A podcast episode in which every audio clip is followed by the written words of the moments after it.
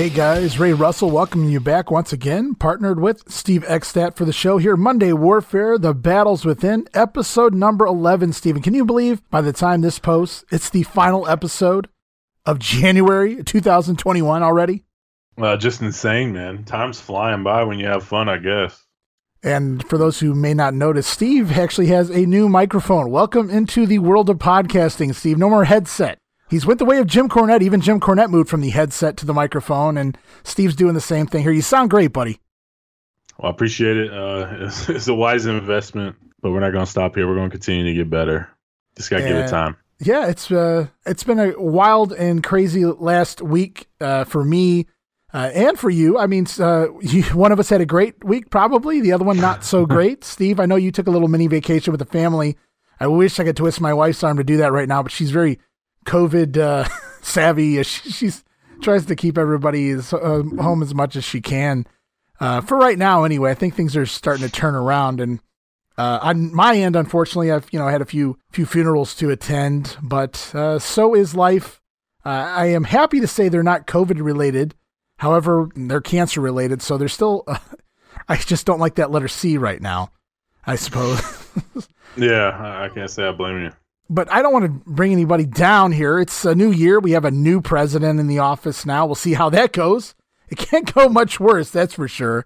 And we're going to get things going with two more weeks of Nitro, two more weeks of Raw, all wrapped around both the Clash of the Champions 32 and the 1996 Royal Rumble. We're coming out of that. So we're going to talk all about it here this week. Steve, you ready to go? I'm ready to go. All right. We'll kick things off WCW Monday Nitro for January 22nd, 1996, from Las Vegas, Nevada, and Caesars Palace. 3,100 fans in the building, 2750 paying. Not too bad this week for WCW. And it's the go home show to the Clash of the Champions, which is also in the same arena tomorrow, Tuesday, January 23rd, 1996. Clash of the Champions 32. And a lot of build up to that show you'll see here today. A couple of news and notes I had to I had to notice here or note here before we get going. First was the weekend prior to this Nitro, there was a center stage taping for Saturday night, and would you believe the Iron Sheik came a looking for a job, Steve, in 1996? Oh Lord, we can't get away from that guy, can we? no, and it's for as oh, bad as he was in 1989 on the Wrestling Memory Grenade in the NWA. We know he winds up in the WWF in 1991 as Colonel Mustafa, and then obviously he still winds up back in the WWF as sort of the manager of the Sultan fairly yeah. soon. So he does that. find himself another job anyway. Vince just has a a soft spot in his heart, believe it or not, for certain guys: Jim Neidhart, Marty Jannetty, and apparently the Iron Sheik. he must hook him up with the good coke, I guess, huh? It's just some medicine. You use the code word, the Steve. It's not like a coke. It's not a crack. It's a medicine. I offered Eric Bischoff medicine. He tell me, hey, you, you shicky, get the fuck out. I said, fuck you, you no good punk, jabroni bitch. And then he, he no give me job. Fuck him. Fuck you. Yahala. Thanks for coming, Iron Sheik. Thanks for visiting us here on the Grenade. Always in the, the, Monday Warfare show. My bad. yeah, you get confused. We've never done the Iron. We never had to talk about the Iron Sheik on Monday Warfare. Imagine that. Uh, talked about too much on the Grenade as we get going, this is an interesting piece, and it seems like uh, you know some of the issues that lead up to Johnny B. Badd leaving the WCW, as you've already mentioned before. There were some other stories involved, but apparently there was a dark match where Eric Bischoff had Johnny B. Badd do the job to the Giant in a mere eight seconds. Now, I'm not saying Johnny B. Badd should have defeated the Giant. I don't even know that based on the Giant's relevance in the company right now, Johnny B. Badd should have even gotten any offense necessarily. Not too much. He certainly sh- probably shouldn't have knocked the Giant down, but eight seconds. This feels like Eric Bischoff playing with Johnny B. Badd. Yeah, that definitely doesn't make any sense. I mean, he's in a pretty big feud, uh, even though it's undercard. He's in a bit, pretty big feud with DDP, but it feels like you know maybe the writing's already on the wall and that they're just not going to come to terms. And so Bischoff is doing what he can to devalue Johnny B. Badd on the way out. And um, we talked about that nauseum it's just really unfortunate because it seems like even though the Wild Man gimmick was pretty similar to the Johnny B. Badd gimmick, the same flashy entrance, same flashy gear, same flashy offense. To be honest, it just didn't work for whatever reason. Marc Mero just doesn't sound as cool as Johnny B. Badd in the music and the Bad Blaster and those sort of things that just heightened him in WCW. Just didn't work in the WWF, and so it's unfortunate that they couldn't come to terms because he was a really, really good talent. Yeah, and we'll be following that once he does make the jump there at WrestleMania 12. So we'll be following the Marc Mero career in the WWF, unfortunately. But for yeah. right now, he's he's still Johnny B. Badd as Nitro kicks off with Pepe in a tuxedo and a top hat because Vegas, I suppose. And this week, as Heenan and Bischoff and Mongo are talking Nitro, they're interrupted, and it just does it doesn't ever end now. Now that now that somebody set the tone for these Nitro interruptions, anybody can do it including Konnan, who makes his return of sorts. I guess you could call it his debut as this version of Konnan. It's actually his return. He appeared way back at Starcade 90 under a mask and did a couple TV tapings right around that show as well. But for all intents and purposes, this is a whole new Konnan here. I'm sure most of the fans have no idea what I'm referencing. At least, at least the 95, 96 fans probably didn't remember Konnan's very brief stint in the NWA WCWA back at the turn of 1991.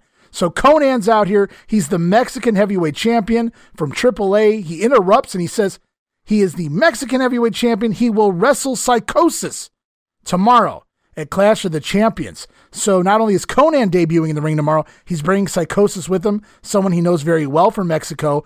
Wise decision there as Bischoff begins to purge the Lucha Libre roster. Thanks to Konnan.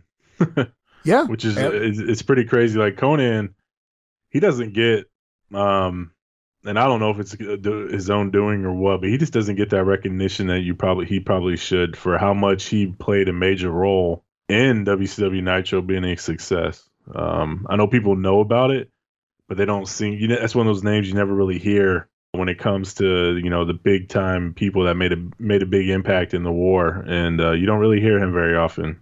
No, it's funny. You listen to so many people that take credit for all the things that they did, and some take credit for things they didn't do. There's all there's always guys arguing over who really created certain storylines or gimmicks, things like that.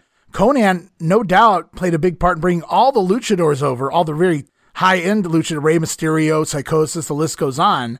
And he really never plays it up. He never sells it. He he, he doesn't go on on his uh, podcast every week talking about how he was the one that that created the entire lucha libre or cruiserweight division or whatever division you want to call it in WCW. But here he is, and it's begun. And we start with Konnan, who has recently come off uh, a very brief stint in ECW. Psychosis the same. I can't wait. That's what this show's been missing. And it's already time. It's promo time. Mm, yeah, Macho Man Randy Savage. And before he makes his way out, there's all these chicks all of a sudden making their way. I guess because it's Vegas, man. So you got all these beautiful young ladies headed out down the ramp in front of the Macho Man. Obviously, the biggest name I recognized immediately was Woman. Nancy Sullivan makes her return as well to WCW here. Also, in this group of ladies is Linda Hogan. Very easy to spot her nowadays. We didn't know really what she looked like back then. Uh, also, Dave Meltzer reports one of these ladies was actually Linda Hogan's sister as well. And the announcers put this over as mind games, as the Macho Man has a bunch of pretty ladies with him, which is something that Ric Flair normally does. So the big point I had out of all this is all these ladies are faceless, nameless, call them what you want, but Eric Bischoff makes sure to point out immediately that woman is one of these ladies here. So you can kind of tell that she's going to play a factor moving forward.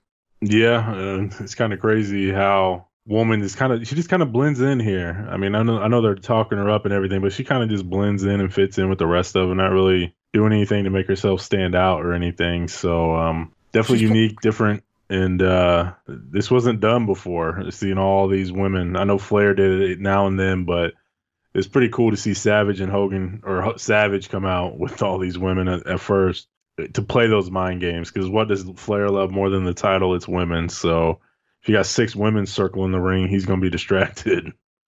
So and that actually makes sense. I thought Woman did a great job, as you pointed out. She kind of just was there at this point. She played her cards right, and why not? I mean, she's been around Kevin Sullivan since I guess since adulthood.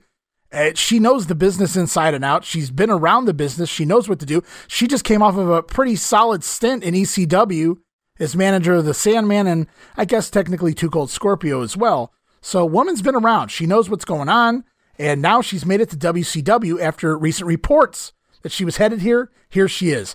And not only do we get the Macho Man and all these lovely ladies, but of course, Hulk Hogan has to interrupt because it's the Hulk Hogan show. He says he wishes the Macho Man good luck, but he also wants first crack at the world title because Macho's headed into the ring in his rematch with world champion Ric Flair at this moment.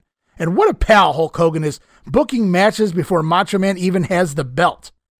Eric Bischoff announces that Miss Elizabeth will make her return tomorrow at the Clash of the Champions as well. It's a last minute announcement. I'm wondering if it, they just came to these terms in the last few days. Seems like something they would have played up a little more than a 24 hour notice. Miss Elizabeth returning to professional wrestling.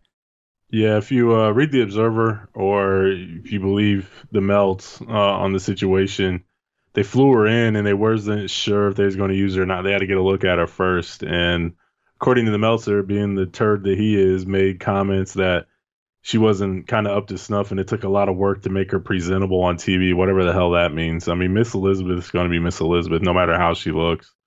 I mean, she's an attractive lady, whether she gets old and you know ages like all of us, she's still going to be very beautiful. I mean, I don't care. It doesn't matter unless she completely let herself go and she's like, you know, just whatever, whatever you would find ugly, and then fine. But come on, she's what three years older than what she was last that's, time we seen her. That's that's what I was gonna. like, like, that's what I was gonna say. Like I mean, we're only three and a half years removed from her stint with the Flair Savage feud in the WWF, so it's crazy. I know what you're was, in, uh, referring to as far as the oh, Observer goes.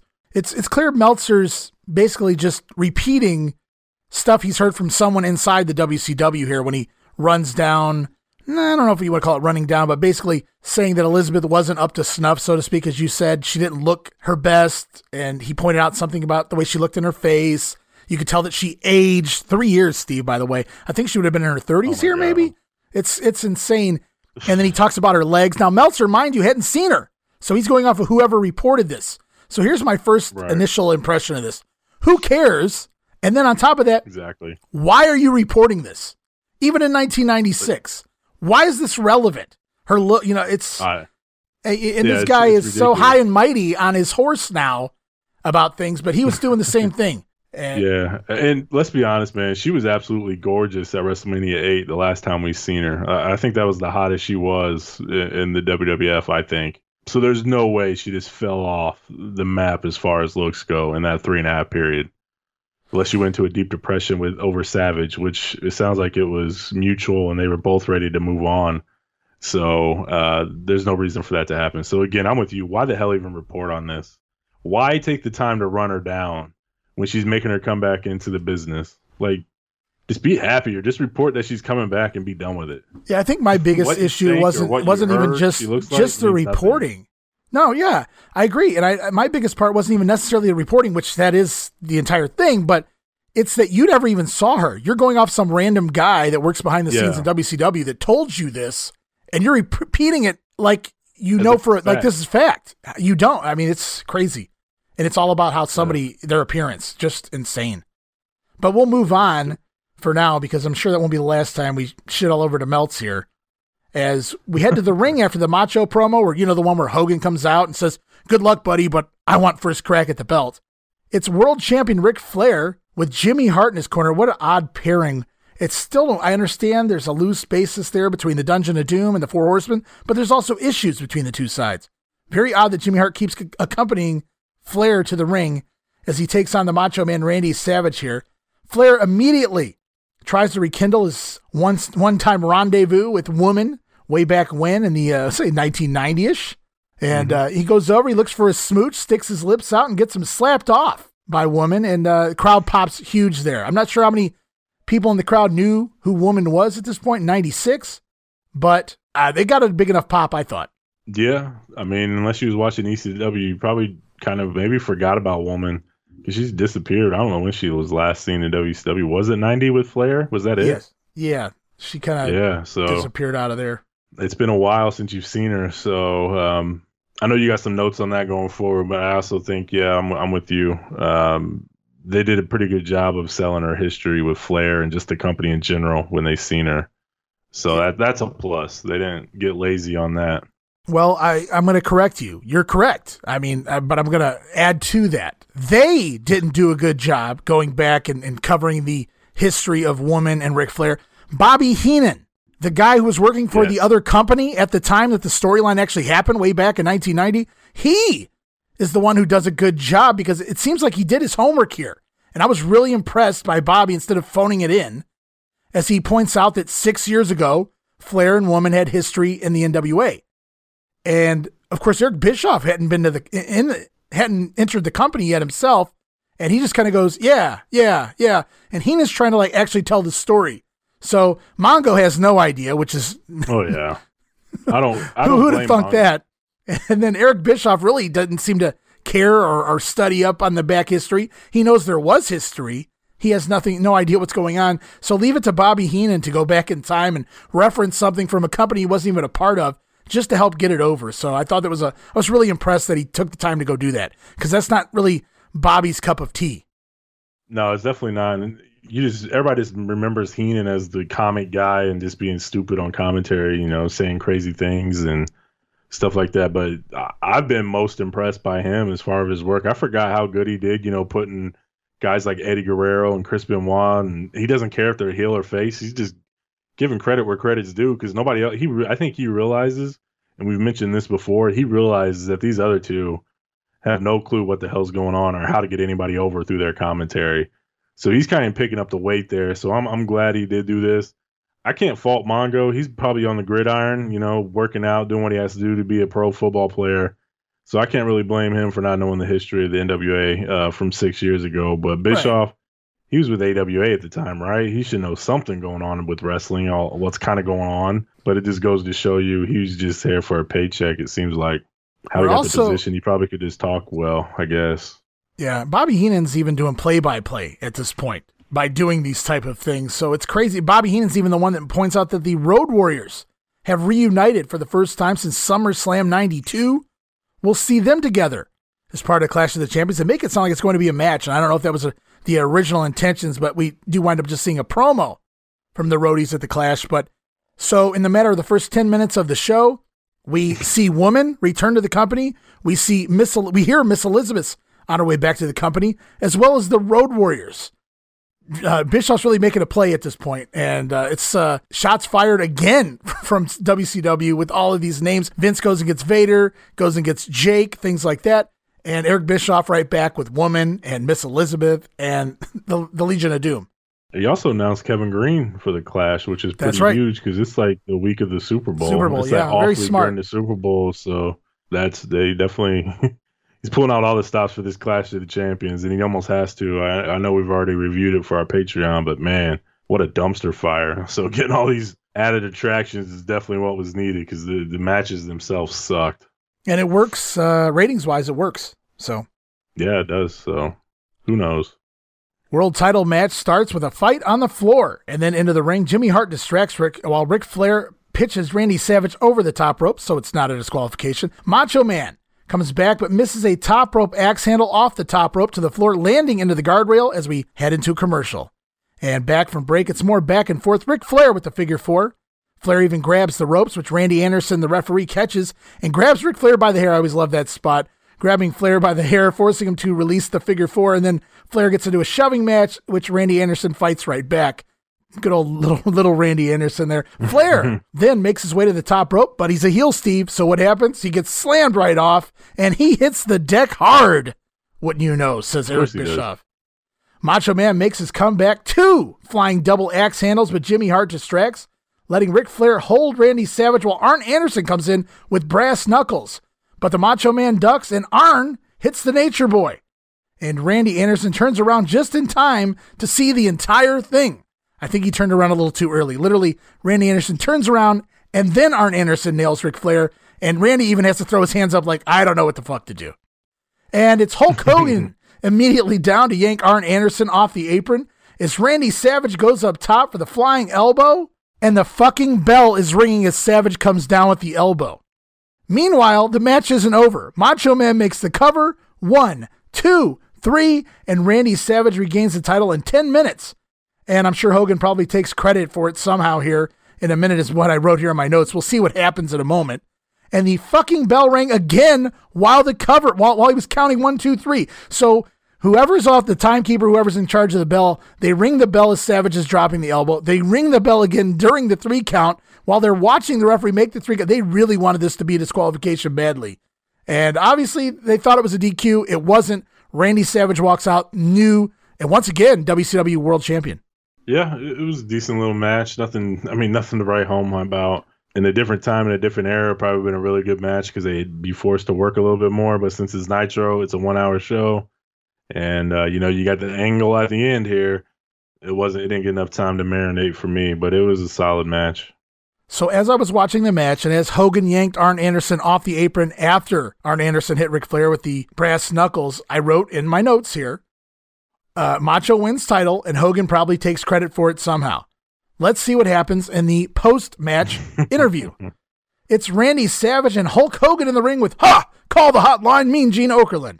Hulk Hogan celebrating more than the Macho Man. To which Savage reminds Hogan who won the match and who's WCW champion. Macho says they're friends, but he's the champion. I'm the champion, brother, right there. Ah, gonna put my name on the belt. Hulk Hogan congratulates Macho Man, but he says Macho won the title with a little help from the Hulk. I don't know what the fuck he's referencing other than yanking Arn Anderson off the apron, but I knew he was gonna do it. And Hulk reminds the Macho Man he wants the first title shot. And Randy Savage here, great line.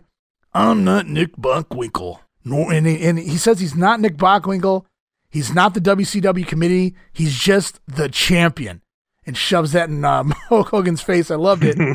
and basically, what Macho's saying there is he doesn't make the decisions. He doesn't decide who his challengers are. So Hulk may want a title shot, but he's going to have to go talk to Bockwinkel and the crew to get that done. So uh, Macho is very open to wrestling anyone for the belt, but he says if he wrestles Hulk Hogan, he wants the match to be in Caesar's Palace. And I don't know what the storyline was there. They were trying to go for just maybe to get a big pop from the fans that were here in Caesars. But Gene reminds them they have Flair and the Giant tomorrow at the Clash. Yeah, this is this was top notch work by Randy Savage. It almost feels like there's a little shoot going on here, like because he says Hogan was parading around like he just won the belt. He's probably been wanting to say that since 1988. Because if you you know everybody's seen it now when Hogan's parading around like he won the title of WrestleMania 4, never really gave Savage that moment. He's just shoving it in his face just to stick it in his crawl that he's the champion, but kind of doing it indirectly. But yeah, this was pretty funny. Hogan got put in his place by Macho here. You're walking um, around like you won the belt. I won yeah, the belt. Pretty much. That's how it went.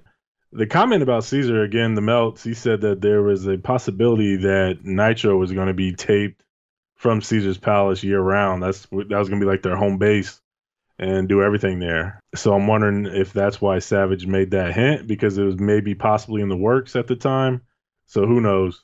That's probably why they did it because Meltzer was speculating like, well, there's no, they're not gonna be on Caesar, be at Caesars anytime soon. But what's funny is we kind of do get that match, even though the roles are reversed. But it's Halloween Havoc, right? I think they're at, they're at Caesars. Uh, they run Caesars there for that show, or MGM Grand, one of them it's in it's in uh, it's in Vegas, so it's kind of it kind of works out. But we got to wait till October for that. And we'll move on with the show. It's Dean Malenko taking on Brian Pillman of the Horsemen. And any other year, this would have been a tremendous match. But unfortunately, it appears at this point Brian Pillman has given up attempting to wrestle in favor of just playing this crazy character tenfold. As even Eric Bischoff puts over on commentary how crazy Brian Pillman is, how close he is to getting fired from WCW, at least in so many words. Brian Pillman crawls around, gets into the camera, his face into the camera, tries to climb over the guardrail into the fans. Absolutely ridiculous here. And Pillman slaps Dean Malenko, and finally we see some action as Malenko takes him down. Brainbuster by Dean Malenko, which Bischoff calls a suplex. Then a neckbreaker, which Bischoff refers to as a reverse chin breaker. So Eric Bischoff uh, doing his best uh, front leg ass kick early and often in this matchup. Brian Pillman busts out the tornado DDT, but he refuses to cover. Dean Malenko comes back with a tiger bomb, and the two men go to the floor, and then it's Pillman to the top rope. Pillman tries another tornado DDT, but he's thrown off. Dean Malenko in the middle of the ring with a giant gut buster. Has uh, Pillman up over his shoulders like we saw a few weeks ago with JL where he did it off the ropes. Dean just stands center ring with Brian Pillman in a fireman's carry position and flings him up over his head down into a gutbuster, gets a big pop from the fans. And Dean Malenko with a leg pick and a grapevine looking for a submission. Brian Pillman gets to the ropes and rolls to the apron. Dean gets his foot trapped in between the bottom and middle ropes and he takes a bump backwards into the ring. Brian Pillman was to shoot through the apron and land on top of Dean immediately so that the referee couldn't see Dean's foot caught in the rope. However, Pillman slips off the apron, falls off the apron with Dean laying there with his foot visibly caught in the ropes. You can't miss it as Nick Patrick just stands over him as if he doesn't see it. Pillman quickly shoots back in, covers, and gets the win, but it's so obvious that Nick Patrick saw Dean Malenko's leg was trapped in the rope during this pinfall cover. They tried to save face with Dean, but I wasn't buying the finish. Pillman quickly recovers, gets the win, six minutes, 15 seconds. What'd you think of it? Yeah, the match was messed up because the rope was broke. Uh, it was really, really loose. I know like during the match, Malenko whipped Pillman into the ropes and he damn near fell out of the ring because the rope was super loose. Uh, I think it was the middle one is almost sagging to the point where if you stepped on it, it would have messed up. So it looked really sloppy in parts. I mean, I thought the match once it got going a little bit was pretty solid, but again, a lot of the stuff was kind of messed up because of the rope, and um, it just it just made it not very good. Well, me. they lo- they loosened the rope specifically for the finish. That's why the rope was loose yeah. going into the match. Unfortunately, Pillman slips off super, and they blew the finish. yeah, yeah. Uh, that's what happens when you're live. You couldn't even use it. you have two minutes to loosen it, and you don't have time to check it, and this is what you get. And then you know yeah. they, they, blow the finish anyway, or Pillman does. So the whole thing not very good by standards of either guy, to be honest with you. Yeah, they is you couldn't even use the rope essentially. I know. I think Pillman slipped on one of the tornado DDTs because it was so loose. Unfortunate. This week on WCW Saturday Night, Johnny B. Badd takes on Meng. The Harlem Heat take on the American Males. Ric Flair goes up against Alex Wright, and Sting and Lex Luger will team up. And it's back to the ring here on Nitro. WCW Tag Team Champions Harlem Heat taking on Sting and Lex Luger, and there's no Sherri, who has apparently abandoned her tag team champions in favor of Long Dong Silver, Colonel Rob Parker. And the baby faces dominate early as Sting with the Scorpion early on on Stevie Ray, but Booker T comes in with the axe kick from behind while Lex unintentionally distracts referee Nick Patrick. Boy, Nick Patrick's having a, a bad night early on. Harlem Heat on Sting in what feels like forever. Sting finally, a lot of hope spots, tries to fight his way out of their corner, but a double gourd buster on Sting sees Booker T climb to the top rope for the Harlem hangover, but he misses. And Sting finally with a hot tag to Lex Luger, but the referee doesn't see it. And Jimmy Hart arrives at ringside. Remember, Jimmy Hart is Luger's manager. However, the deal that Sting and Luger have is, is that Jimmy Hart can't be at ringside during their matches. So even though Lex is all for it, Sting's not here. And Jimmy Hart hands Luger a roll of silver dollars on the apron. And Sting finally makes the hot tag to Lex. The referee is busy with Sting and Stevie Ray, so Luger takes the time to nail Booker T with the roll of silver dollars, money flying everywhere. And just like last match, last finish, Nick Patrick has to ignore this as well. And we have new tag team champions as Luger knocks out Booker T, gets the win. They get the titles. Nine minutes, 33 seconds. Nick Patrick, what a night for him. And Lex looks amped as they win the titles. Sting looks excited too, but he isn't aware of what's transpired and the way they won the belts. So, uh, story continues here with Lex and Sting. Yeah, it's kind of the transition from you know, is Sting going to turn or what's the deal? Can you trust him and all that to be in tag team? So they they did a good job of extending this as far as they do. I, I know I've talked about that a lot, but I, I really enjoy it. I think Sting's happy at, at, first, then he sees all the silver dollars laying in the ring, and he kind of like does a deep breath and is like, "Really? Come on, man!" That type of so, deal. So Sting, Sting saw the silver dollars from the floor, but Nick Patrick yeah. didn't see the silver dollars in front of his face. All right. Yeah, yeah. Well, I think Sting saw him in the ring too, but either way, Nick Patrick's having a rough night. Yeah, but, he um, needs his eyes checked. I'm telling you. Yeah, um, but yeah, I think Sting. I think Sting is. Uh, Sting did well. This was a decent match. It went a little long for me. Uh, got a little sloppy. Uh, if you're asking like Stevie Ray to carry a match, so uh, other than that, uh, Booker did well. Sting did well. Luger was Luger for whatever reason, he gets a pop initially, then it just kind of fades away. But yeah, decent match. And we move on with the United States champion, the one man gang taking on Hulk Hogan. But this is non title because apparently Hogan is above the U.S. title, Steve. They don't say that, but that's basically what it is here. Non title is Hogan doesn't want that title. Fuck that belt. Well, they say it. They say it without saying it. I mean, that's why that's why I put on my notes. Hogan doesn't even want a shot at this title. Makes it makes that U.S. title meaningful, huh? And the gang attacks Hogan, but Hogan ain't selling. One man gang dodged a big boot early, goes out to the apron, but gets knocked off the apron and takes a bump to the floor. Eric Bischoff wonders if Ric Flair and Miss Elizabeth have something going on. And I wrote, wow, seriously? Eric Bischoff trying to be Nostradamus here. I wrote, asshole Damas. Bischoff trying to give away future storylines, unless it's not in the plans at this point. I can't say, but I, if it is, I thought it was real shitty of him to basically plant the seeds already before Elizabeth even debuted.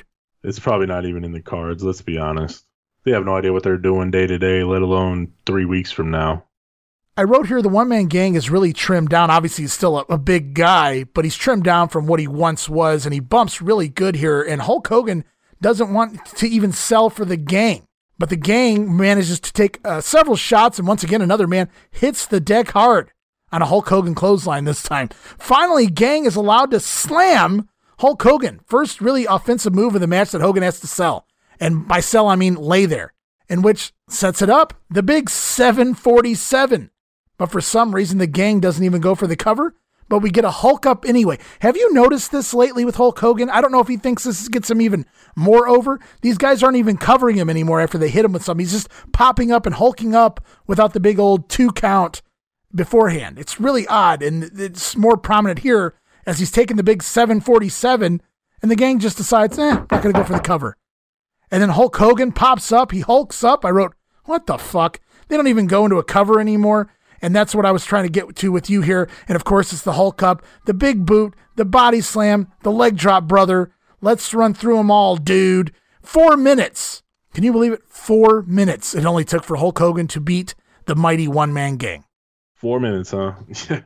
I mean, that just makes one man gang useless. Uh, so whatever you paid him to come in, I guess it's just to lay down for Hogan. Um, I, I, don't understand why he doesn't even allow him to get a pin. At least make it look interesting.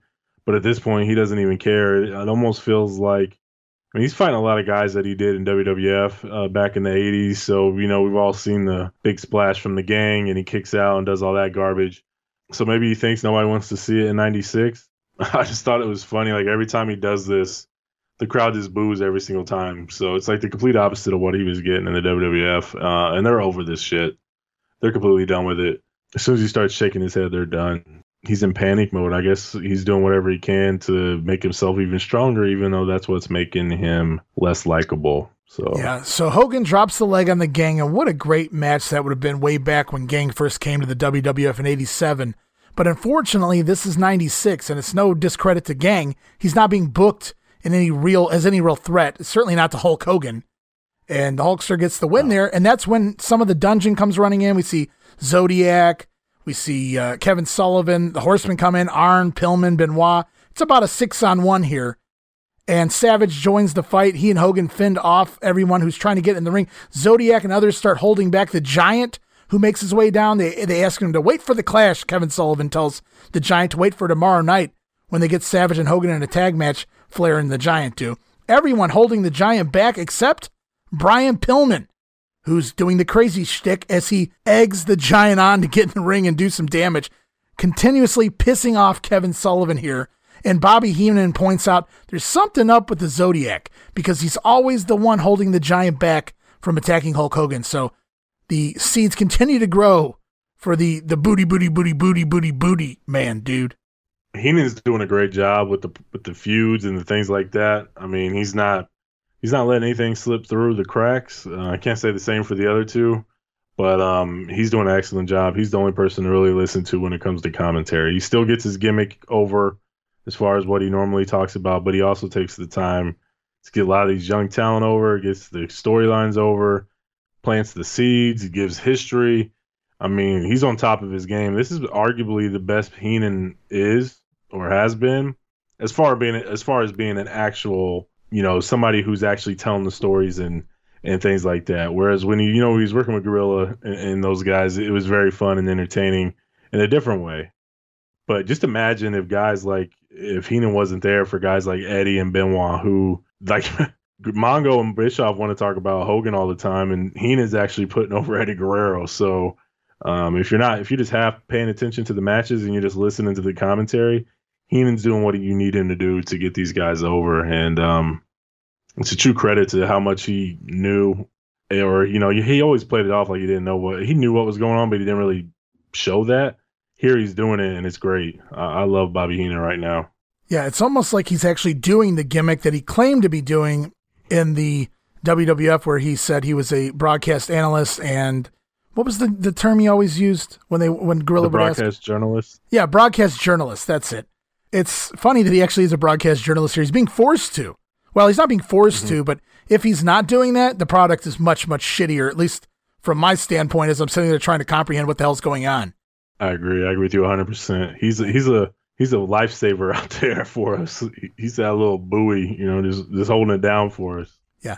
And uh, it's Mean Gene in the ring with Hulk Hogan and Randy Savage because you gotta have two Hulk Hogan promos per show at the very least, dude. That's got to be the rule at this point. Now let's let's be honest here. Now Randy Savage out here for two promos, he's pretty lucky because there's no way Randy Savage is, even though he's a, you know a hell of a promo, there's no way Randy is getting two promos in, in a single hour, brother, unless he's in the ring one? with Hulk Hogan. It's a third one. Our third one. Hmm. They start off when he comes out with all the women, right? Yes, right. And then after the right, here we go. Then, You're right. after the match, and then yeah. Well, let's be Good honest. Lord. The only only reason Randy Savage has so many promos on the show is because he's tied in with Hulk Hogan. well, yeah. And that's not a knock on the Macho Man at all. It's just that's just the reality of it. That's WCW 1996 as far as Nitro is concerned.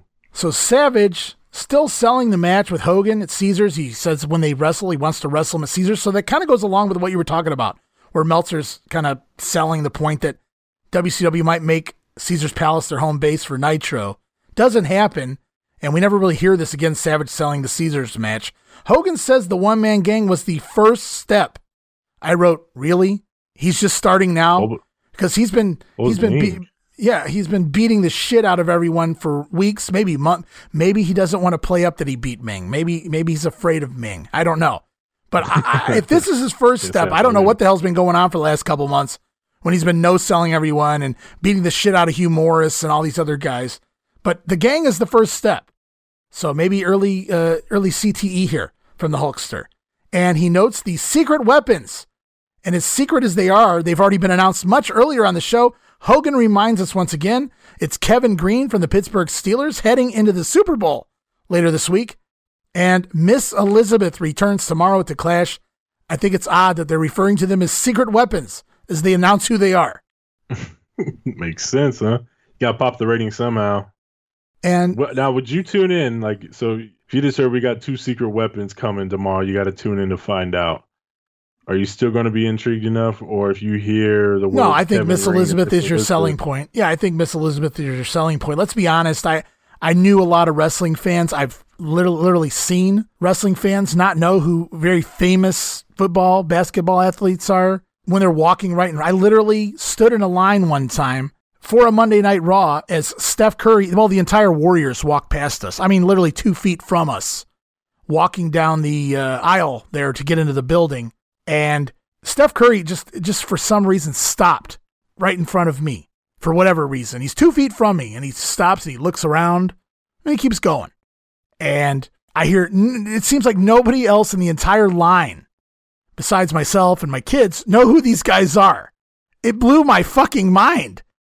And because so many of them were very tall men, obviously they're NBA players, I heard a few people go, Oh, they must be basketball players because they're so tall. I go, Are you fucking shitting me? And this is during the Warriors Cavs shit. You know what I mean? So I, yeah. that, that rivalry there. So they're at the height they're already peaked. People should know who Steph Curry is by yeah, it's it's it's crazy to like I, wow. I, witnessed that, you know. So and I, I and that wasn't the first time, but that's like my most prominent time that I really yeah. noticed it. I mean, I've seen other football players and things appear on shows, and I hear the fans around me go, "Who's that? Who's that?" And it's not somebody you shouldn't know. I mean, even loosely know if you even somewhat follow, you know, certain sports. So it's Kevin Greene isn't really selling the rating, I don't think, by popping tomorrow, but I wow. think Miss Elizabeth is out of curiosity. Yeah. I myself, and I can't, I really can't remember this clash very well to say that, oh, I only tuned in to see Elizabeth. I, I don't know that. I don't even know if I knew that she was going to be there until she, she showed up. but right. I could see myself on Monday that. hearing that and going, oh, I got to fucking see Miss Elizabeth tomorrow. Right. Yeah. I just didn't know, like, if you would be more inclined to tune in if you knew who they were, or if they just said we got secret weapons and didn't tell you who they were. Well, I think you know I'm not against them announcing that Miss Elizabeth's there tomorrow. I'm just uh, against them calling them secret weapons. Really, it's all I was really getting at. There. Well, yeah, yeah, yeah. No, I get you. I was just curious on your philosophy as far as maybe booking. Like, would you tell everybody who they are, or would you just say, "Hey, we got two surprises. They're huge. You need to tune in." I think I, I would have announced what I would have done. I would have announced Miss Elizabeth and said, "And there's another yeah. secret weapon." So that holy shit, Elizabeth's only one of them. Who's the other one? And then yeah, Kevin Greene, he's he's not going to pop a rating. I, you know, maybe on a pay per view, but not appearing in a corner on a. I mean, maybe I'm wrong because they were headed to the Super Bowl. It's not going to help that much, I don't think, though. So I'm, I'm thinking no, if it was dude. me, I'd say Miss Elizabeth, and who could the other one be? If it's Miss Elizabeth's one of them, and then it ends up being Kevin Greene, and some people are happy about it, and some people, wrestling fans, are probably going, "Who?" Because that's just the reality of a lot of wrestling fans. They're they're not sports uh, fans per se. No, no, I was. I am a huge I figured, sports I figured fan. There's a yeah, me too. I figured there's a lot of crossover appeal there. I guess not. Not to the casual fan, anyway. Wow. But no, that's what I would have done. I would have sold Miss Elizabeth hard, and I would have said, and there's another big special secret weapon too, and he's he, you know, maybe even dropped that it's a he. Who is it? Because then you might think it's a wrestler. You know, who's it? You know, and there's nothing wrong with it being Kevin Greene. He did he did a good job. No. Bobby Heenan, I wrote here at the end of the show. I can't give him enough props for this show. I didn't. I knew that he's been doing a great job with the cruiserweights and the youngsters and things like that, getting them over.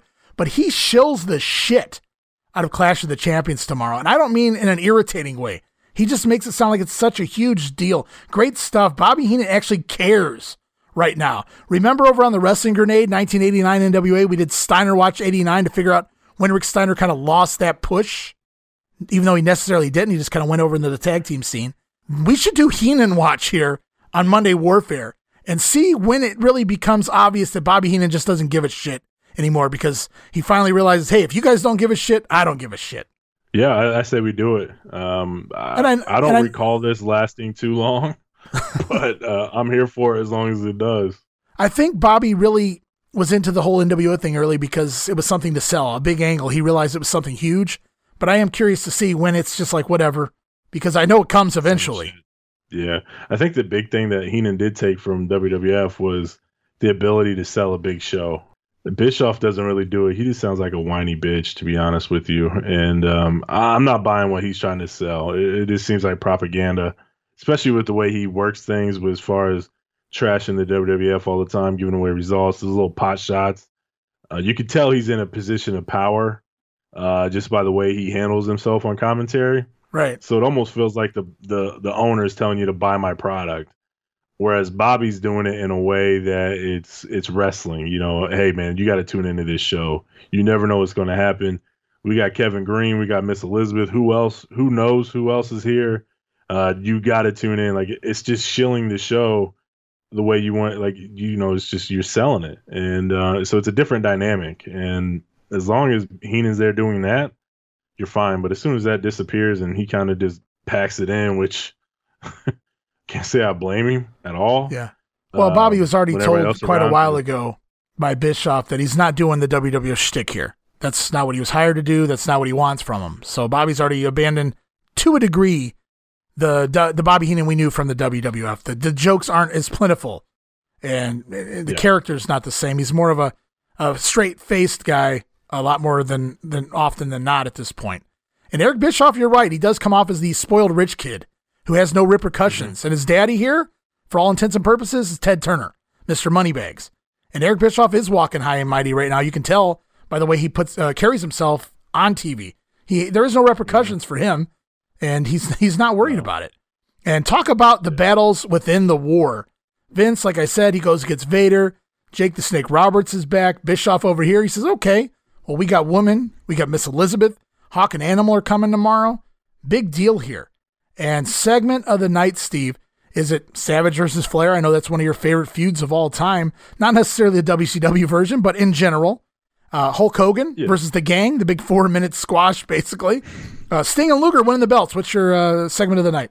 Uh, I'm going to go with Savage and Flair. You're absolutely right. I think for whatever reason, these two just had perfect chemistry. it's not like a Steamboat Flair classic or, or or things like that. You know, in that vein, it's just for whatever reason and I don't know if it's because Savage had the girl and Flair wanted the girl.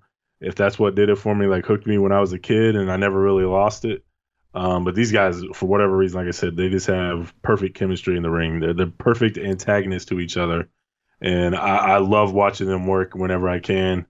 Um, and also, my other favorite part is Savage putting Hogan in his place, uh, parading around like he won the damn belt when it's Savage who won.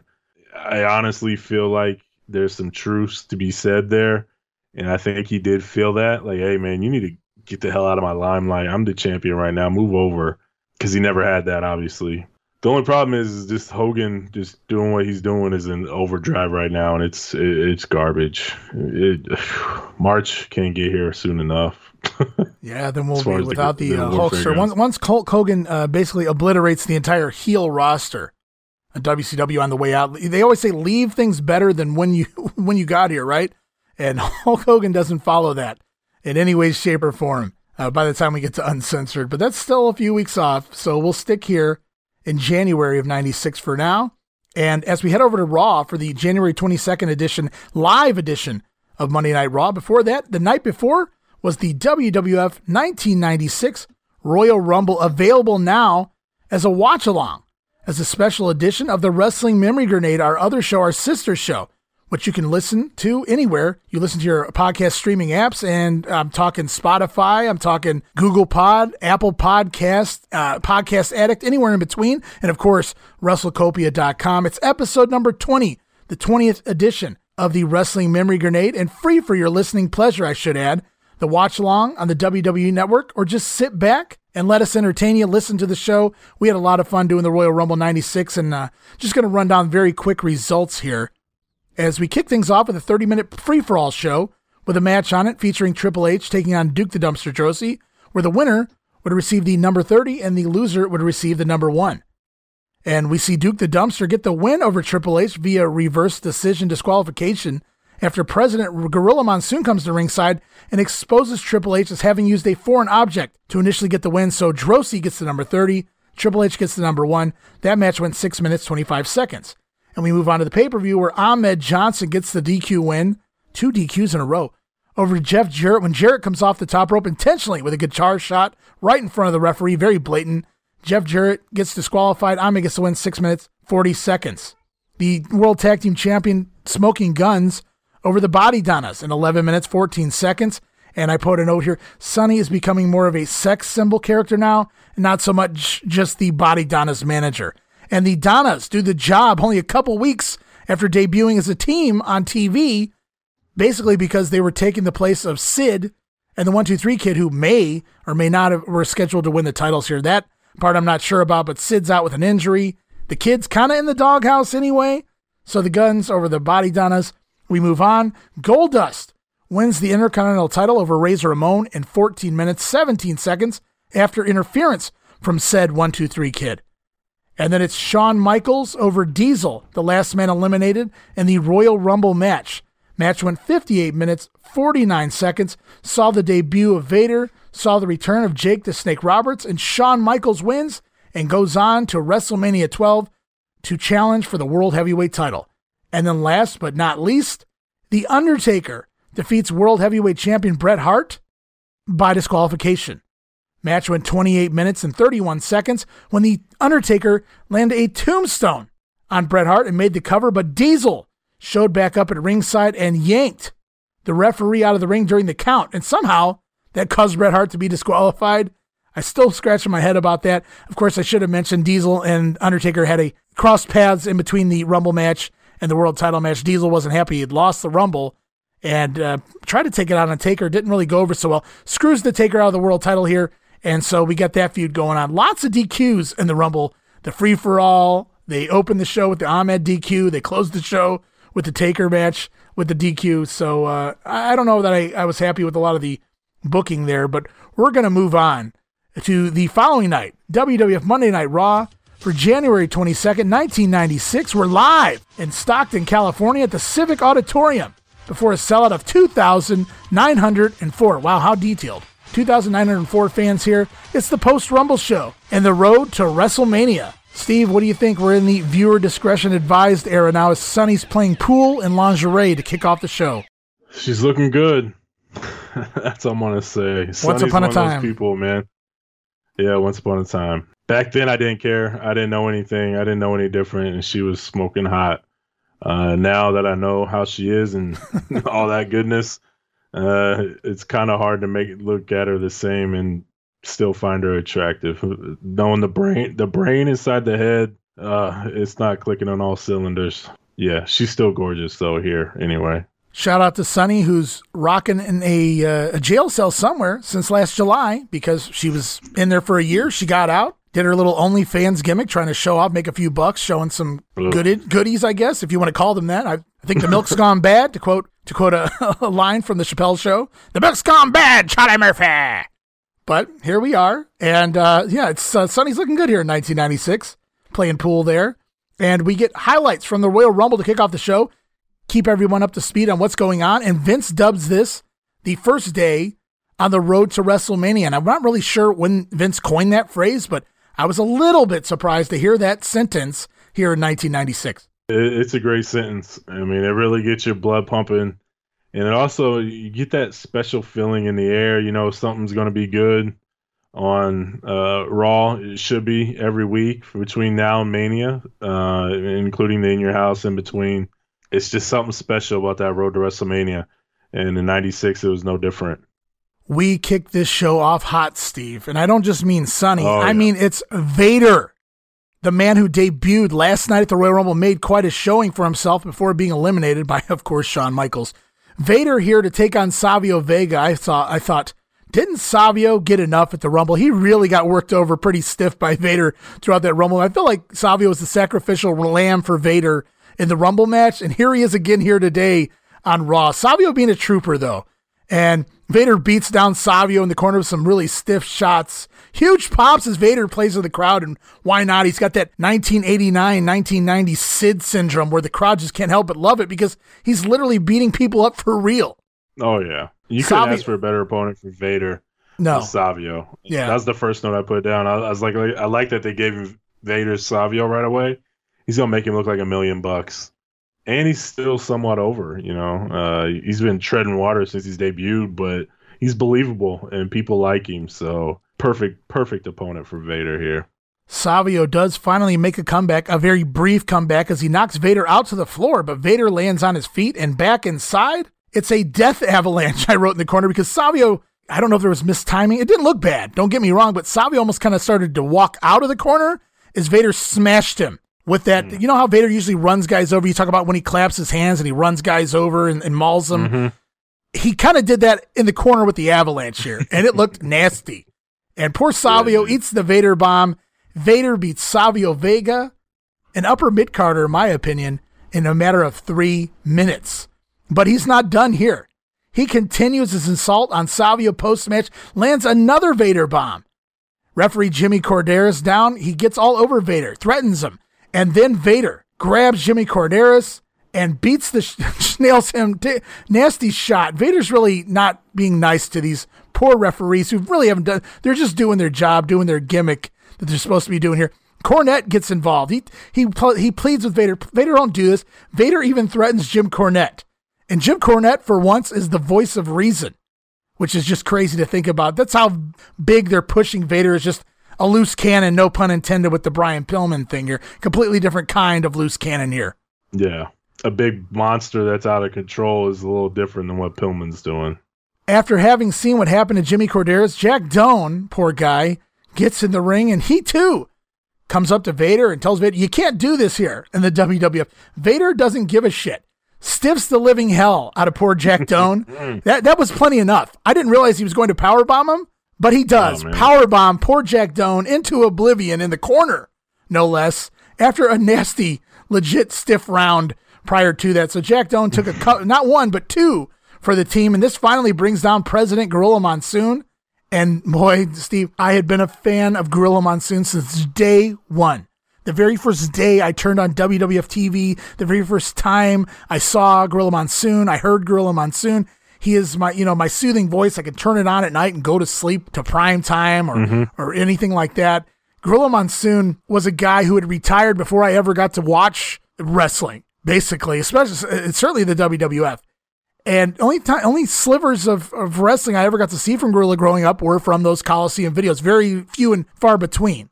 And to see him for the first time, to my knowledge, even when the Brooklyn Brawler took him out with the chair, Gorilla never really looked for revenge, never did did anything back. And that was Brooklyn Brawler, by the way. To see him get yeah. in the face of Vader here, I immediately became so excited, but worried at the same time. Yes. And Gorilla has had enough. He goes over to the ring announcer. He asks him to, I think it's the Fink. I'm not sure. I didn't mark that down, but Gorilla basically goes over to the ring announcer. He announces that Vader has been suspended indefinitely, only 24 hours into his WWF run. I will say, when I heard that live the very first time, I had no idea what the hell was going on. It made no sense to me.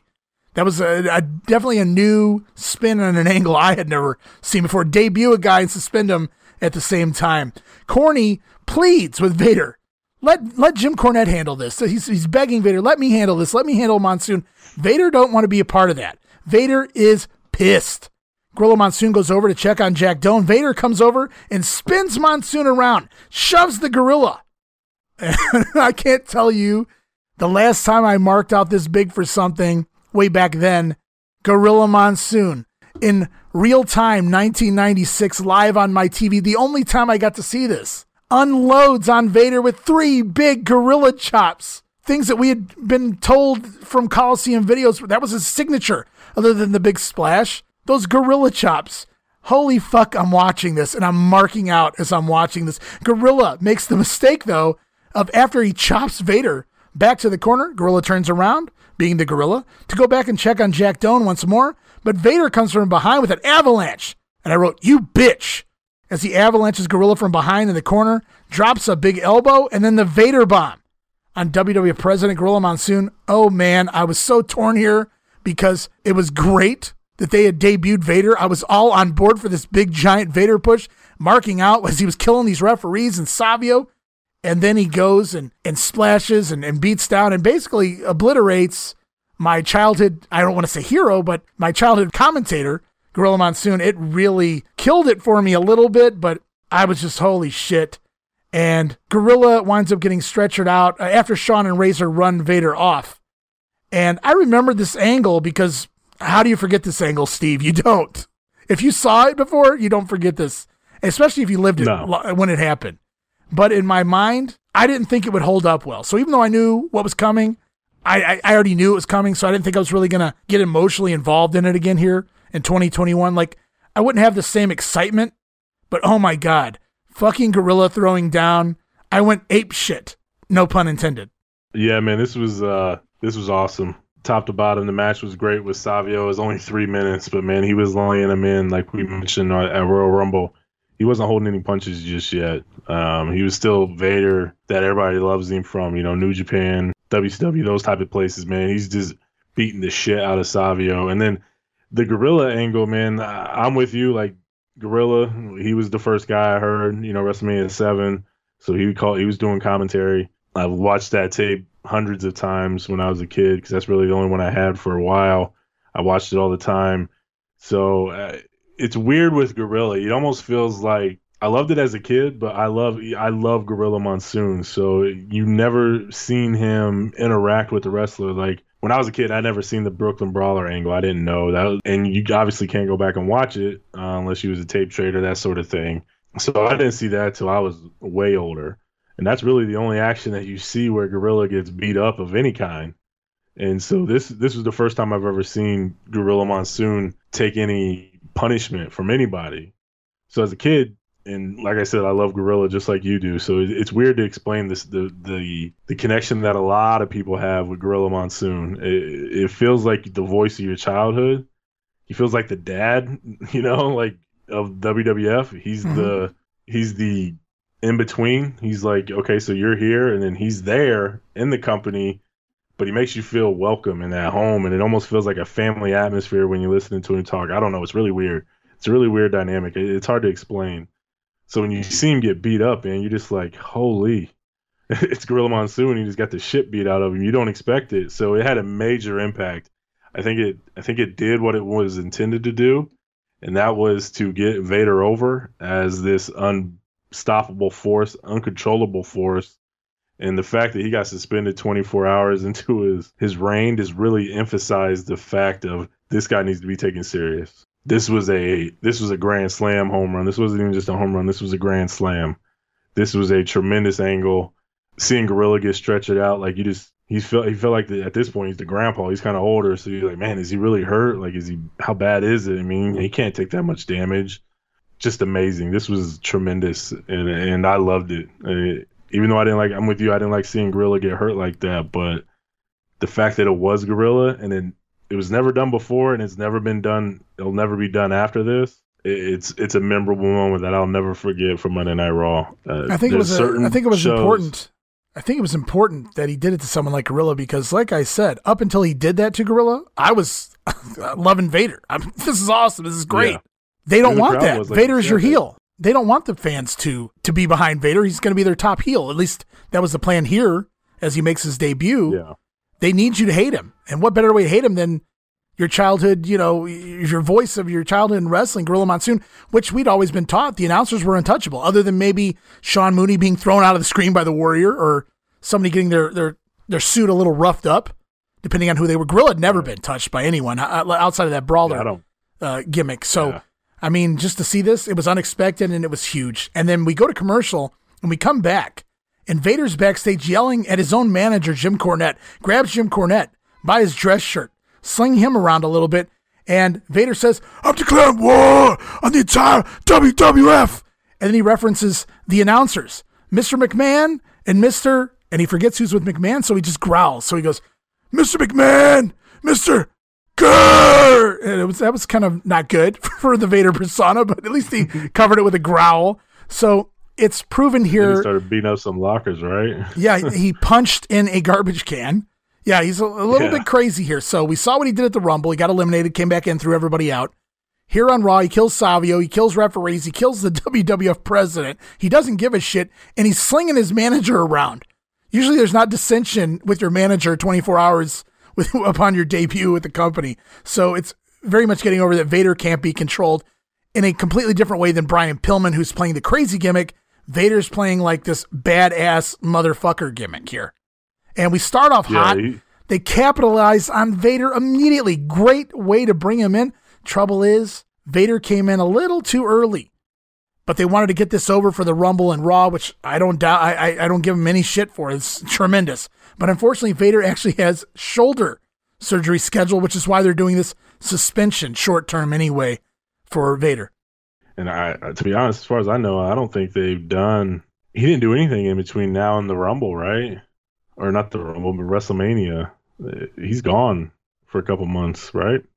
Vader, I, I, don't know when he comes back. I know there's an angle where they handcuff Yokozuna and beat yeah, him. I know, I know, beat he, on him, but I'm not sure if that's pre-mania. but I think that's, I think that's, leading into Mania because yeah, like, I think that's the, the in your house. Was, the reason I was asking, yeah, the reason I was asking is it just feels like he does this super hot angle and then he's gone for three or four weeks and you don't even capitalize on it. And by the time he's back around, you almost forget about it. I mean, it's just this is one of those angles that you need to do it and then capitalize on it the very next week and just have him keep on doing this until uh, it gets to the point where a wrestler comes in to step up and say, "Hey, you're not going to do this anymore to our company." That's uh, that sort of deal. But see, he does this and then he disappears, and you can't continue it, and then it's like you, you kind of lose it forever. It's almost like that Jerry Lawler Bret Hart angle from '93 where it was so hot, and then Lawler had to go because obvious reasons and they never rekindled that heat that they had on it. And I don't feel like Vader ever really regained what he got out of this this initial two day run here, where he was just built up as an unstoppable force. And right. I know we'll talk about it more in episodes to come, but it just sucks he came in with an injury because it'd have been awesome to see this week over week and what causes him to drop down a peg or two. Probably been a Kliq member, but you know that's just bullshit. But either way, it, it kind of stinks he had that injury. We move on with the show. It's Razor Ramon, the former Intercontinental Champion, now taking on Hunter Hearst Helmsley. He's doing the valet gimmick now, eh, where he brings a different lady out week after week. This week, it's a lady by the name of Shae Marks. Go look her up, see what she's doing now. I have no idea. Insert promo. Yeah, look her up. Hmm, Playboy model. Oh, Not okay. Bad. No idea. Insert promo from Ted DiBiase and the One Two Three Kid. DiBiase says Razor is whining about losing the Intercontinental title to Goldust last night at the Rumble, and the One Two Three Kid shows off a giant novelty-sized baby bottle, and Ted DiBiase shows up a diaper they have for Razor Ramon and all of his whining. So basically, they're calling Razor a baby, and that'll play into the feud going forward. And I wrote here, I never noticed how much the Kliq were getting their way match wise during this period. We've seen a lot of Kliq on Kliq action here. This no different. Coming out of the Goldust story, Razor basically moves away from the Goldust story for as long as he can, wrestling Triple H on TV here tonight. And then now we learn basically he's going to be set up to wrestle the kid at In Your House instead of Goldust, which was originally planned. So Razor getting his way there, getting to finish his feud, initial feud with the 123 kid at the February In Your House pay per view instead of the next chapter in the Goldust story. As the match gets going, it's typically Triple H in control more often than not throughout the match. But as Razor finally gets the upper hand, the 123 kid shows up at ringside and shoves a giant novelty sized uh, baby bottle in Razor's mouth. And that makes Ramon fire up. He jumps out of the ring, lays out, well, he lays out Triple H, then jumps out of the ring and chases the kid around ringside, even being squirted with the baby bottle. And Ramon winds up getting counted out in about eight minutes. And Razor gets pissed off, realizes he's lost the match, gets back in the ring, tries the Razor's Edge on Triple H, but Triple H escapes and runs off. Another bad night for the bad guy. Yeah, I was wondering how he's going to get out of this one. I totally forgot about the kid coming out and interrupting. Yeah, it's crazy how much the Kliq guys got to work each other um, week after week after week, pay per view after pay per view after pay per view. One of them has a match with each other almost every single night, and um, I can't say that it's a bad thing because they can, you know, most of them outside of Diesel can all work a decent match. Even Hunter at this point is pretty solid, so I'm not mad at it. It's just again, it's one of those things that you know now that you didn't really know then. It, just makes it less appealing because you know why why it's happening instead of just enjoying it for what it is. And Vince McMahon notes for comedic purposes only, the final episode of Billionaire Ted's Wrestling War Room. And we head off to the Wrestling War Room where Billionaire Ted is good at buying old assets and repackaging them. Old cartoons, old movies, old wrestlers. Ted wants one original idea. Schemed after they think about it in a generic version of the Jeopardy theme plays. Scheme Gene, ha, has an idea, but it's too hot for TV, Steve. So call the hotline. 1 900 Scheme Gene to find out Mean Gene, or sorry, Scheme Gene's idea here. And that's pretty much how we close out this final Billionaire Ted's Wrestling War Room before we move on to the press conferences. Yeah, don't remind me. This is when the wheels fall off. Uh, they should have stopped it here. They had something decent, and then they just tried and tried and tried again, and it never really worked like those initial ones did. It does continue all the way up until WrestleMania 12, where the Huckster and the Nacho Man will square off on the pre-show. Gets moved to the pre-show anyway. And I wrote here, "Oh, for fuck's sake, Doc Hendrix's Raw band is back." Why? What? They tried this several months ago. It lasted like one week and it seems like it's been back ever since the Raw Bowl. Now, I have no idea what, what Doc did to convince Vince to that, that this was a good idea. And we move on with it's the show. It's just a waste of time here, man. I can't stand. I can't stand it either. It's so useless. Like, but I guess it's better than hearing Doc Hendrix talk. I guess, right? Is it better than DJ Ran all up in your area? That's the question. Uh, do they both suck? Yes. we get. I think Meltzer made a comment about that. That your note there about yeah. the Satori or whatever. He's like, "Man, is that dated?" Tells you how much uh, Vince is up on it. Yeah, I had no no idea. I have no idea either. Vince McMahon in the ring with a promo from the man who won the Royal Rumble. It's Shawn Michaels. HBK didn't want to have to tell us he told us so, but he told us so. He won the Rumble and he's going on to WrestleMania to challenge for the World Heavyweight title. Between now and WrestleMania, Shawn wants one thing Owen Hart, and he'll do anything to get that match. Jim Cornette comes down to ringside. He says he's the one that signs Owen's contract. Owen proved his point already, has nothing left to prove. And since Shawn Michaels says he'll do anything for the match, The only way Owen will get in the ring with Shawn Michaels would be if Shawn put up his Mania spot on the line. So if Owen can beat Shawn Michaels, Owen gets the main event for the world title at WrestleMania rather than Shawn Michaels. Shawn says if the Kliq wants it, he'll do it. How nice. Shawn Michaels accepts the challenge and he will wrestle Owen Hart. We will learn at the upcoming February In Your House pay per view. Shawn then pitches Jim Cornette over the top rope. Feels like he was getting some retribution for the spot they tried at the Royal Rumble the night before when Cornette didn't really get over the top rope on first try. So Shawn pitches Cornette out of the ring in segment, and we have Shawn Michaels versus Owen Hart. So a fun little story in between the road to WrestleMania here. You have the Rumble. This is the first time where somebody put their their shot on the line. This is really solid. Um, I like the way Cornette kind of coerced him into it. This was a pretty decent. It's kind of long interview with Shawn. It, it, took a little bit of time, but I thought they did a great job of kind of stalling and Cornette coming up with the the idea here. So this is very well done. I enjoyed it. it should be a decent match on paper. It's the Kliq. You know how that rolls, right? Absolutely. And I know how Doc Hendrix's Raw band rolls as we get to listen, as you just pointed out, to guitarist Satori. Yeah, that's Satori. How many times can Vince say Satori in a minute? Go back and watch this episode of Raw to find out. I don't even know what a Satori is. Apparently, Dave Meltzer uh, know, was all the uh, knows all about Satori. I have no idea who the fuck this guy is, or why should I care that he's here in the Raw band? I have no idea either. Back to the ring. It's W. I don't. I yeah. I'm not even looking the guy up. Could give a shit less. You guys want to tell us who Satori is? You can send it to us on Twitter at Monday Warfare. Hell, send it to us at WrestleCopia. Send it to us at, at Wrestling Grenade. I could really give a shit less. You let us know who Satori is because I'm not doing the time to. I'm not putting the time in to figure it out. As we go back to the ring, WWF Champion Bret Hart taking on Intercontinental Champion Goldust. Now with Marlena, she made her debut last night at the Royal Rumble, and I wrote here, well it's not Hogan versus Warrior as we see champion versus champion here. It's not title for title either, as Bret's belt, the only belt on the line. And Lawler calls Vince homophobic.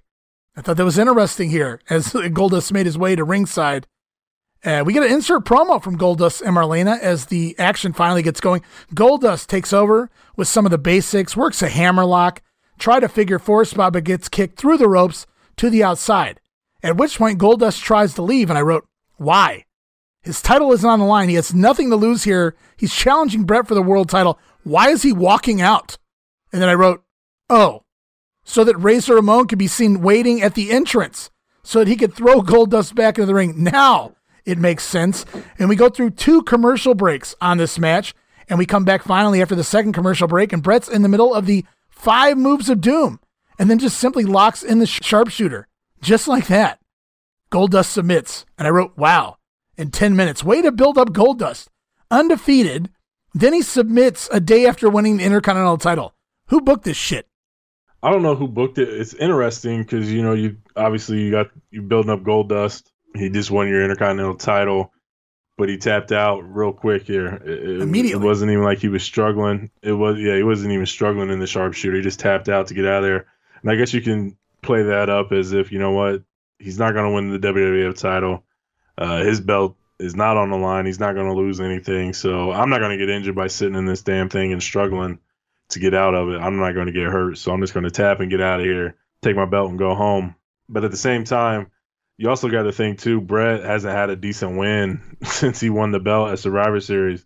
It's always it's been DQ after DQ. I, I guess you had the in your house one, but there's it wasn't like decisive. It was kind of a roll up type deal again. So he hasn't really had a dominant win as your champion, and he's not going to get one anytime between now and Mania. This may be it, to be honest with you. So I get it from that standpoint too, that uh, maybe he, they thought like, okay, well, we're looking at the thing here. There's not going to be a clean win anywhere. Might as well just give you one. So yeah, um, I mean, it, it's me, interesting and it's shitty, but at the same time, like they're kind of they backed themselves in a wall with this one. Yeah, and me personally, if I'm booking, I'm not throwing Goldust under the bus here, and I don't care that he did the job. I'm not either. Could have easily been a, a, pinfall of some sort or, or something like that. It wasn't even that; it was the sharpshooter. That's his finisher. I mean, if he gets it on somehow in a, a creative way, a clever way, and Goldust fights it for 20 seconds and then gives up, that's that's fine. You can do all of these things. These are all ways out of this that still get Bret Hart the win. The issue I had was they come back from commercial and Bret's in the middle of doing all of his setup moves and then he just puts on the sharpshooter like he's working a job guy. These are the way Bret Hart finished off Skinner and Virgil way back in 1992. Yeah. this is gold dust. Yeah. This is gold yeah. dust here in 1996. He just won the Intercontinental title last night. He's undefeated on TV anyway. And Bret just, mm-hmm. and like you said, as soon as he turns the sharpshooter over, the match is over. So just really odd. I, I, agree with you. I, I, agree with you 100%. I mean, maybe if Goldust went for, you know, a leg drop or tried to do one of his gimmicks, you know, where he's turning himself on, whatever the hell you want to call it. right. Um, and, and Bret catches him, like, you know, he's just got sidetracked with his own gimmick. That's fine, but just he, Goldust looks like a complete bitch here. Um, like he's he may be the Intercontinental Champion, but he's nowhere near the level of the WWF Champion after this match, and that's not what you want for that IC title. You need that pretty close importance wise to that WWF title, and when you're jobbing in like three seconds to the sharpshooter, you're nowhere near that level. Yeah, it's not so much that he lost; it's just how he lost that really pissed me off here booking wise. As we close out the show, Bret Hart still in the ring. Vince McMahon joins him for a quick promo. Bret challenges Diesel to a steel cage match at the February in your house after all the interference we've seen lately in the matches Bret Hart's been in. He wants a steel cage match here at In Your House, and that's what we wind up getting. Bret promises Undertaker a rematch as well. And I wrote originally that doesn't happen until next WrestleMania for the Undertaker, a rematch for the world title. I mean, not necessarily with Bret. However, I realized by the time we got through the next week's show uh, that Bret will give the Undertaker uh, another rematch here on TV so I stand corrected. Segment of the night, Steve. Do I even need to ask? It was uh, Doc Hendrix's Raw band or, or Vader? Yeah, that's it. It's Bret and Goldie now. Um, absolutely Vader, just killing everybody. The the post match promo with Cornette, where Cornette can't even control him. Uh, just seeing, you know, Gorilla had the empathy because everyone just grew up listening to him, and you felt a connection to him uh, through his commentary he was always important. Whether they ever distinguished why he was important back in the day, they never really did. Uh, to be honest with you, you just knew when you heard Gorilla Monsoon. For some reason, he just had a level of importance that no other commentator had. To be honest with you, outside of maybe Jesse. So seeing him get beat up and stretchered out was unimaginable at the time. It's just something you was not expecting, and um, just very very good job booking, just solid. And that wasn't just like a hot short term angle. That was long term booking to get Vader over to a level that no other wrestler he took advantage of something no other wrestler got the opportunity to do. Right. And he knocked it out of the park. That power bomb on Jack Doan, he just looked like a rag doll. Looked like Vader picked up a 30 pound wrestling buddy and just destroyed him. That's how it looked. So that the whole segment's awesome. The match, the the post match, the stretcher job, the interview, everything, everything Vader with this Raw. Yeah, and I should note as much as Vader beat the shit out of the referees and Savio Vega, he did go easy on Gorilla. He did a really good job taking care of Gorilla. I don't know if he was told to do that or he simply knew to do that. He knew better. He he took care of he took care of Gorilla there, which was really cool. Going back and, and watching. I do got to say one of, I gotta say one thing. You mentioned him Gorilla throws some awesome chops, man. Oh, yeah. You told me before, like when they just stop, like he doesn't go all the way through, they just stop. That's when they hurt a little more. He was laying him in on Vader, and uh, Vader, like you said, took care of him. So um, even on the Vader bomb, he kind of just laid his head on him, almost like his upper torso, his body, his his gut was on the mat. It didn't even hit him. So he did an excellent job of protecting Gorilla. And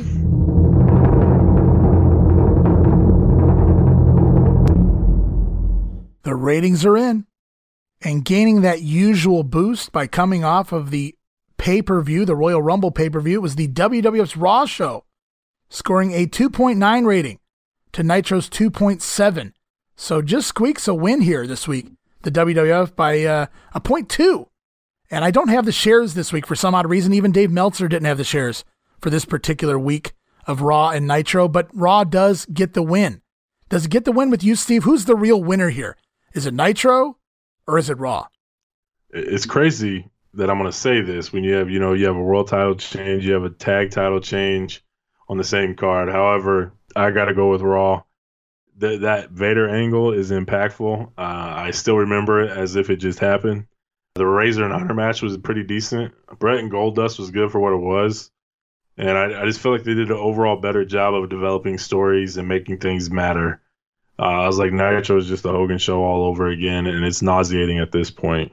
It, it seems like the WWF at this point, they haven't completely turned away long term booking. They are booking for the long haul and not just to pop a rating. If it fits into what they're doing on Raw to extend a, a feud or something, they're going to do it. They're not just doing things to to pop a rating like Nitro is, where Nitro just seems out of control all the time, and Raw just seems more driven from point A to point B, whereas Nitro's just, hey man, we're on point A, let's go to point F at this point. You know, they don't have any clue what they're doing.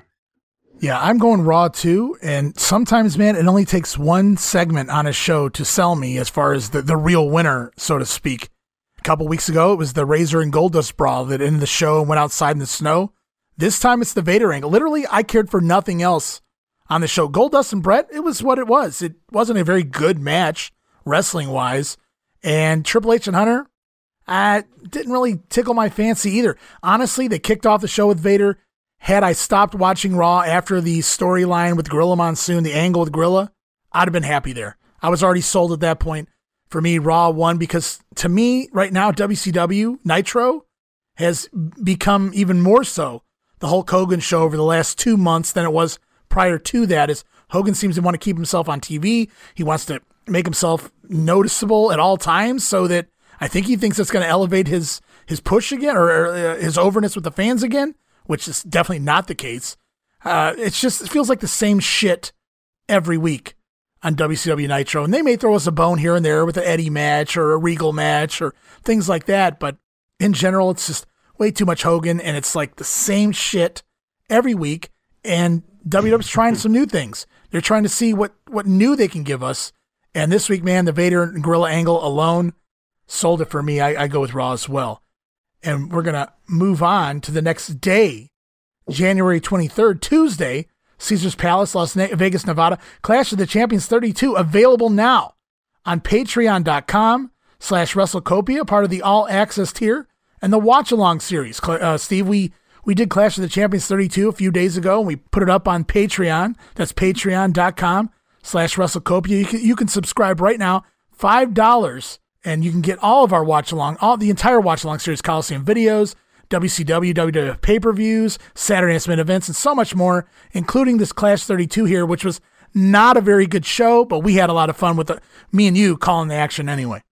Yeah, I mean, watching, you know, with somebody or just talking about it makes it way more entertaining than what it would be if you was just watching it by yourself. Yeah, I couldn't so, have made it through the, the actual show itself without without that because it was a train wreck. Absolutely not. To be to be polite, I'm going to run through the results as quickly as I can so we can get into Nitro here. It's Public Enemy taking on the Nasty Boys. It's Public Enemies. Technically, this was to be their debut, even though they wrestled the American Males on Nitro a week or two prior. But here we see a double disqualification, is what's noted as online anyway in four minutes. I don't know if the match actually gets going. These guys basically just beating the shit out of each other in the ring and out of the ring. And finally, a bell sounds and this thing is over with. Uh, no contest, double DQ. Call it what you will. It's four minutes of brawling. It's really there to set up the Super Brawl match, the, revenge, uh, the return match at Super Brawl, which will be a street fight. Dean Malenko over Alex Wright with a jackknife pin after going after Alex Wright's bad leg. Match went 5 minutes 31 seconds. Kevin Sullivan defeated the Disco Inferno by forfeit because Disco no showed to attend the Rob Parker Sherri wedding. Instead, we get a singing Elvis delivering a telegram to Sullivan, and Sullivan proceeds to beat the shit out of the singing Elvis, who I believe was jobber Mike Winner. Brian Pillman scored the win over Eddie Guerrero with a crossbody collision. Pillman winded up landing on top, getting the win 5 minutes 50 seconds. This is the infamous match where Brian Pillman goes out of the ring and grabs Bobby Heenan from behind by his jacket. Live and unedited on the Clash of the Champions on the WWE Network, Bobby Heenan drops the F bomb. What does he say, Steve? What the fuck are you doing? Yeah. Something along those lines. Something like that. Right on TBS. And the W the new WCW Tag Team Champions Sting and Luger over the Blue Bloods. Seven minutes forty six seconds. The action there was bleh. But Regal five stars on his facials and mannerisms throughout this entire match here. Mexican heavyweight champion Konnan gets the win over Psicosis in 5 minutes and 26 seconds. An odd match. They tried a little bit of American work, a little bit of Mexican work. The crowd didn't really know how to take it. They did pop for some of the moves, however, as Lucha Libre begins being infused into the WCW product.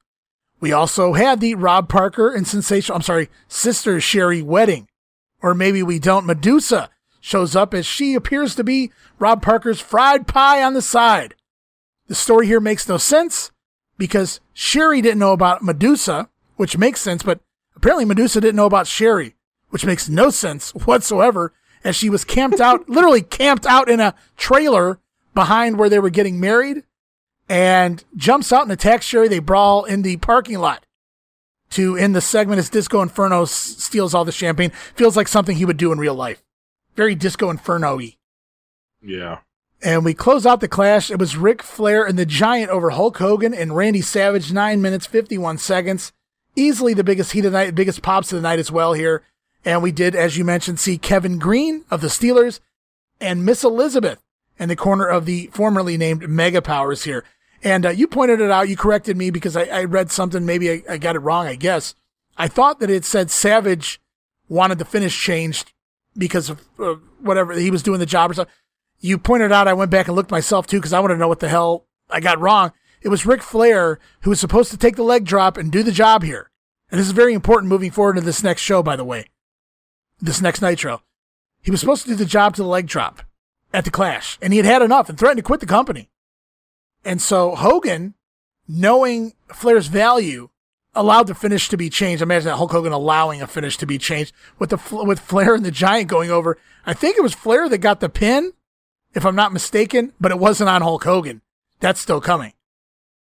I can't remember who got the pin. I mean, by the time the show was over, I was tapped out. Yeah, I was done. It was too. a very rough Clash of the Champions, and um, I, I think that's one of them shows you're gonna be. It's gonna be better just listening to it than you are watching it, because Heenan, I'm sure, had a blast with the wedding stuff, and um, Tony was calling the action, so it's probably gonna be a lot better listening to it than you are watching it. Uh, I'll, I'll give you that. We move on to the following Monday, WCW Monday Nitro, January 29, 1996. They're in Canton, Ohio, in front of 3,500 fans. Dave Meltzer reports virtually no paper, sold out several hours in advance. So this may be our first Nitro that's sold out. No, no, no paper. No, nobody giving away free tickets here in Canton this week. Ohio loves them some wrestling, huh? I wonder if it's uh, the fallout of uh, Miss Elizabeth's return. Everybody coming to see Liz? I don't know. What do you think? I don't know. According to the melts, it's probably just a one-off. Um, if you've seen her on TV, she ain't gonna look much different in person. So I, I don't know. Who knows what drew them? Like eh, Nitro's weird the, in the early stages. You don't necessarily. I mean, you're really getting the same crap over and over and over again. So I don't know what's really drawing anything uh, at all. I don't even know why people are tuning in to Nitro. To be honest with you. And on this night of Nitro, Konnan beats the one man gang. So Konnan's been in the company, I mean, on TV in the company for a week and has had one match so far on TV, and he's already beat the gang for the U.S. title. That's how important the U.S. title was, at least with the gang holding it, as he was a placeholder basically to get the belt off Kensuke Sasaki. And the match is slated to air at this point, February 4th, on the main event. So that's how important the belt is, as all the belts seem to be de emphasized uh, now all of a sudden with Eric Bischoff here uh, in this Nitro era, as even the U.S. title is being changed on the main event of all shows. And the finish apparently was the old WrestleMania. The best way I can describe it for everybody that might know it, the WrestleMania 8 finish there. Konnan hold the Shawn Michaels Tito match where Shawn held the rope until Tito lost balance. Shawn lands on top, gets the win. That's basically the story here. That's how Konnan beats the gang. At least that's according to Meltzer. I haven't seen the match in so long. I can't say. As Nitro kicks off, following that dark match, I have no idea what Pepe was wearing here. I think it's a Dracula cape.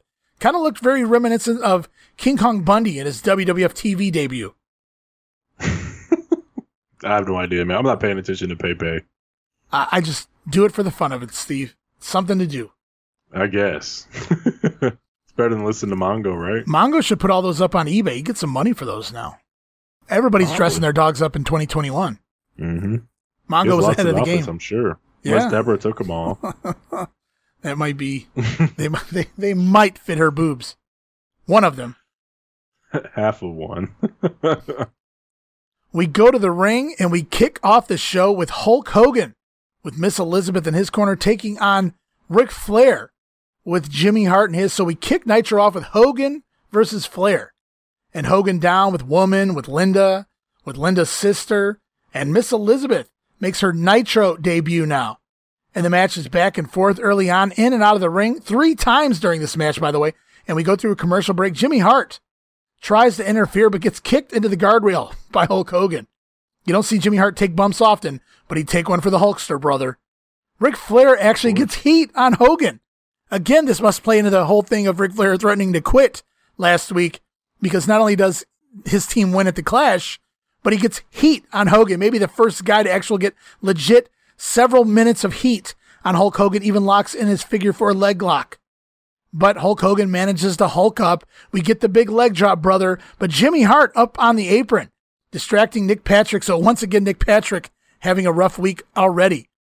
Is Nick the only referee here for screw jobs? I'm wondering. Arn Anderson runs into the ring. Jimmy Hart holds Elizabeth while Arn steals her high heel shoe and gives it to the Nature Boy in the ring. Ric Flair drives the shoe into Hogan's eye and gets the pin in 13 minutes. So Hogan drops a leg. There's a distraction causing the pinfall to be delayed. By the time Hogan covers, he gets a two count. Flair has the shoe, stabs it, supposedly, in Hulk Hogan's eye. We see Hulk Hogan gig, blades over top of his eyeball, and Ric Flair, for the very first time, pins Hulk Hogan. So you tell me Ric Flair threatening to quit didn't have a little clout here.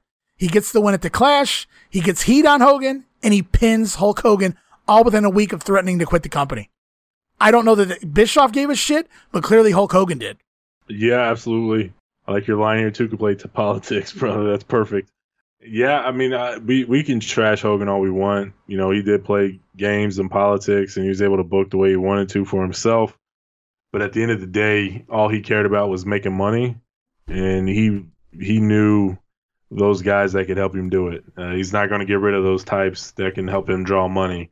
And obviously, Ric Flair is one of the greatest of all time. He knows how to talk people into seats, and uh, you need somebody like Ric Flair around. So he wasn't stupid. He knew what he needed to do. He gave Flair a bone. It appeased him, obviously, because we don't. Flair obviously never leaves. So yeah, Hogan was smart in that sense. My problem is, is that this match just has no appeal anymore. I it, it, I don't know if it's because of, it's obviously because of Nitro, but it, the way Flair has been treated by Hogan for the entire time he's been in WCW, it, it almost seems like as soon as Hogan walked through the door, Flair's just become a joke uh, when it comes to fighting Hogan.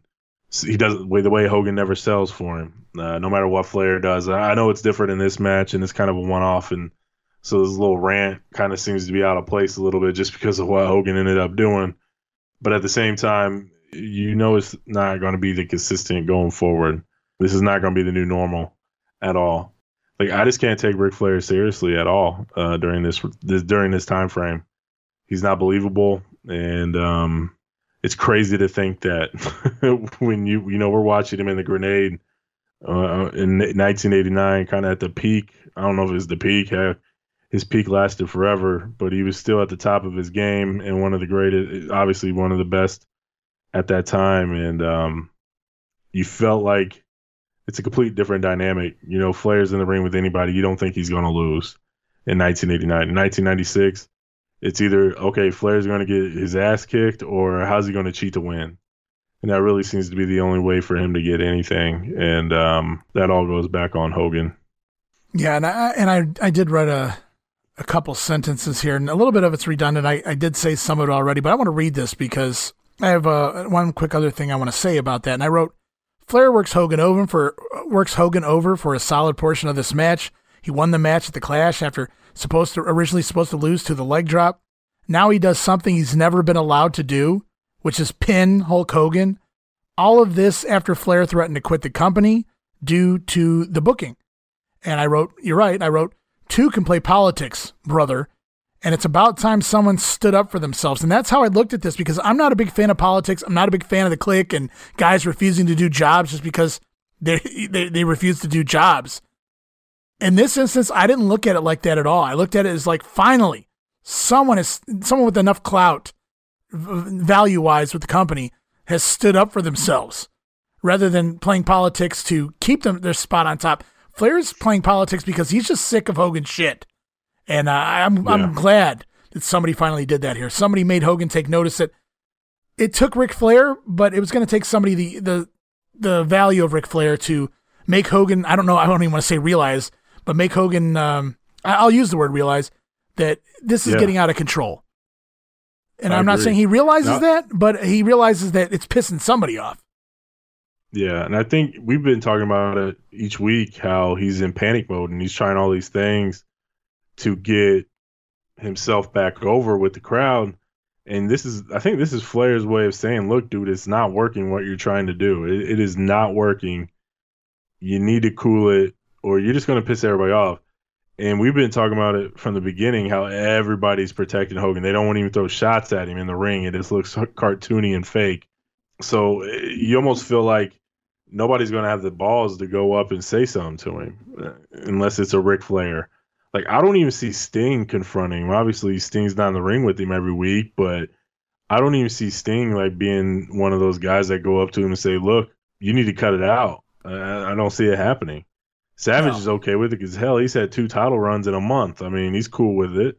I just don't know of anybody else that's on that level. Like, he's not going to listen to Arn Anderson, and that's no knock on Arn Anderson. It's just the reality of the situation. Right.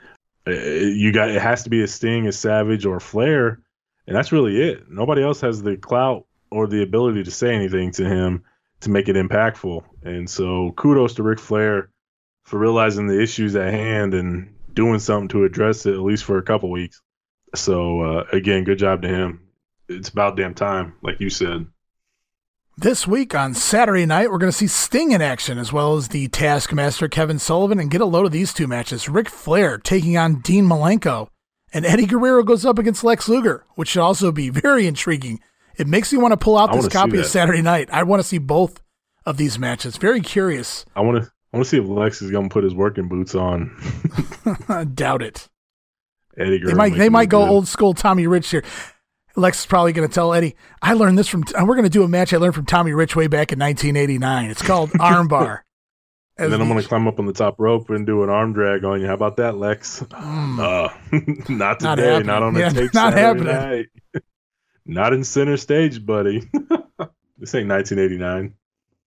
The show rolls on, and it's the in ring return of the Road Warriors, Hawk and Animal, their very first match together since SummerSlam 92 three and a half years ago, the return of the Road Warriors, as they take on a brand new team as well. Well, sort of brand new anyway. It's Meng teaming with the Barbarian. And they had a they had a very brief cup of coffee as a team way back in 1991, right around that WrestleMania 7 time period. Here, they're now called the Faces of Fear. And how many times are they going to recycle the name Faces of Fear here And in WC? Kevin Sullivan must have really liked this name. He used it with the three faces of fear. Now Barbarian Haku are the faces of fear. It's not like it's been all those years ago that they used that name. And we're already, already using it again here. And I say that it's a new team. It is a new team. They're not necessarily new to the company. Meng's been here for a while. Barbarian's been here for a few months under a hood, teaming with his old pal, the Warlord, as the Super Assassins. It is our first look as the Barbarian, at the Barbarian as the Barbarian here. And so I wrote, wow, man, sacrificing a brand new team to put over another debuting team here. It's kind of an odd choice, but they really don't have a lot of teams to choose from. Give the American males. It'd have been all right. I wouldn't mind it. And the Road Warriors get a pretty solid pop as the I wouldn't call it a Road Warrior pop, but they do get a really nice pop and a LOD chant as they enter the ring. Bobby Heenan goes between calling them the Legion of Doom and the Road Warriors repeatedly throughout the show, but that's okay because they'd always been the Legion of Doom and the Road Warriors. So it wasn't Vince that created the whole Legion of Doom bit. It was Paul Ellering many, many yeah. years prior. So in case anybody's wondering why they're getting away with it, that's why. Not exactly 1989 Road Warriors versus SST type stuff here, uh, but this had its moments, I thought. And four legit badasses is always fun, no matter what. Curious, why not someone smaller?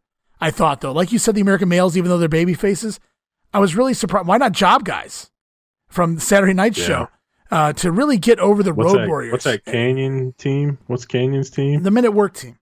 Yeah, get them out there. So I wrote that. I, I thought here that's kind of odd that they chose Barbarian and Haku or Meng, whatever you want to call them here, instead of smaller guys to really get the Road Warriors over, instead of a couple of 300 pounders, much like the Roadies. it doesn't make him look as badass here. Hawk rocking no. tights all the way up to his tits and no cells. the pile driver on Meng, I had to pop for that. That story goes all the way back to Memphis when Hawk no sold Jerry Lawler's pile driver. Stood straight up. Lawler is the one that gave him the idea, and it stuck with him ever since. Hawk continued to use that spot, and it got a big pop from the fans here as he takes the pile driver from yeah. Meng and jumps straight up before Meng can even get to his feet. Awesome crowd pop. Barbarian comes in. Could you believe the Barbarian power bombed Animal? And it wasn't even an awkward power bomb. I mean, it was legit badass. I'm going to kill you power bomb. I wrote, holy shit. Never seen that before. I bet Animal's never felt that before. As the match winds down, after screwing the spot up, they do it again.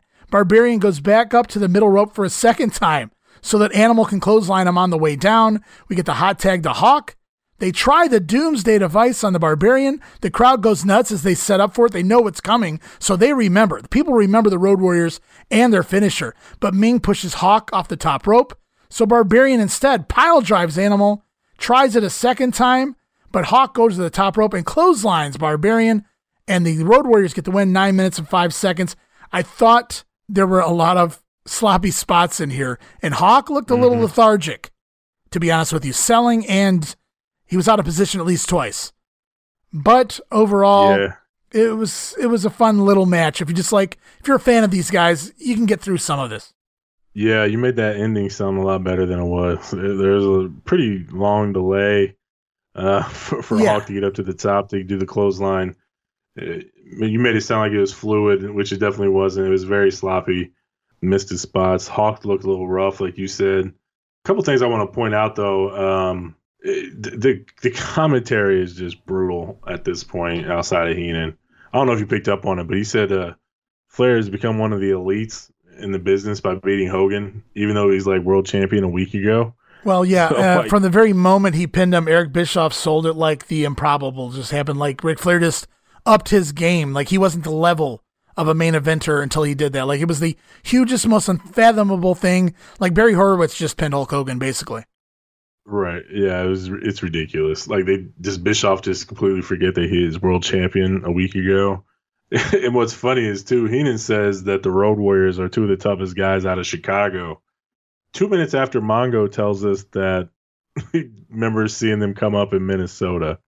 Uh, I think Mongo, just, uh, you know, I, I heard, uh, actually, somehow I ended up watching this show twice. I think one night I watched it while I was going to bed and then I actually watched it to take notes again. The first time I felt the same way as you did. The second time, I think what Mongo was referencing was he saw them in the AWA. Not that they were yeah, from, even though they are from Minnesota. I don't think Mongo meant it that way. I think he meant he saw them in the AWA, whereas Chicago, uh, Bobby's selling the fact that they're born in Chicago, kayfabe born in Chicago. Yeah.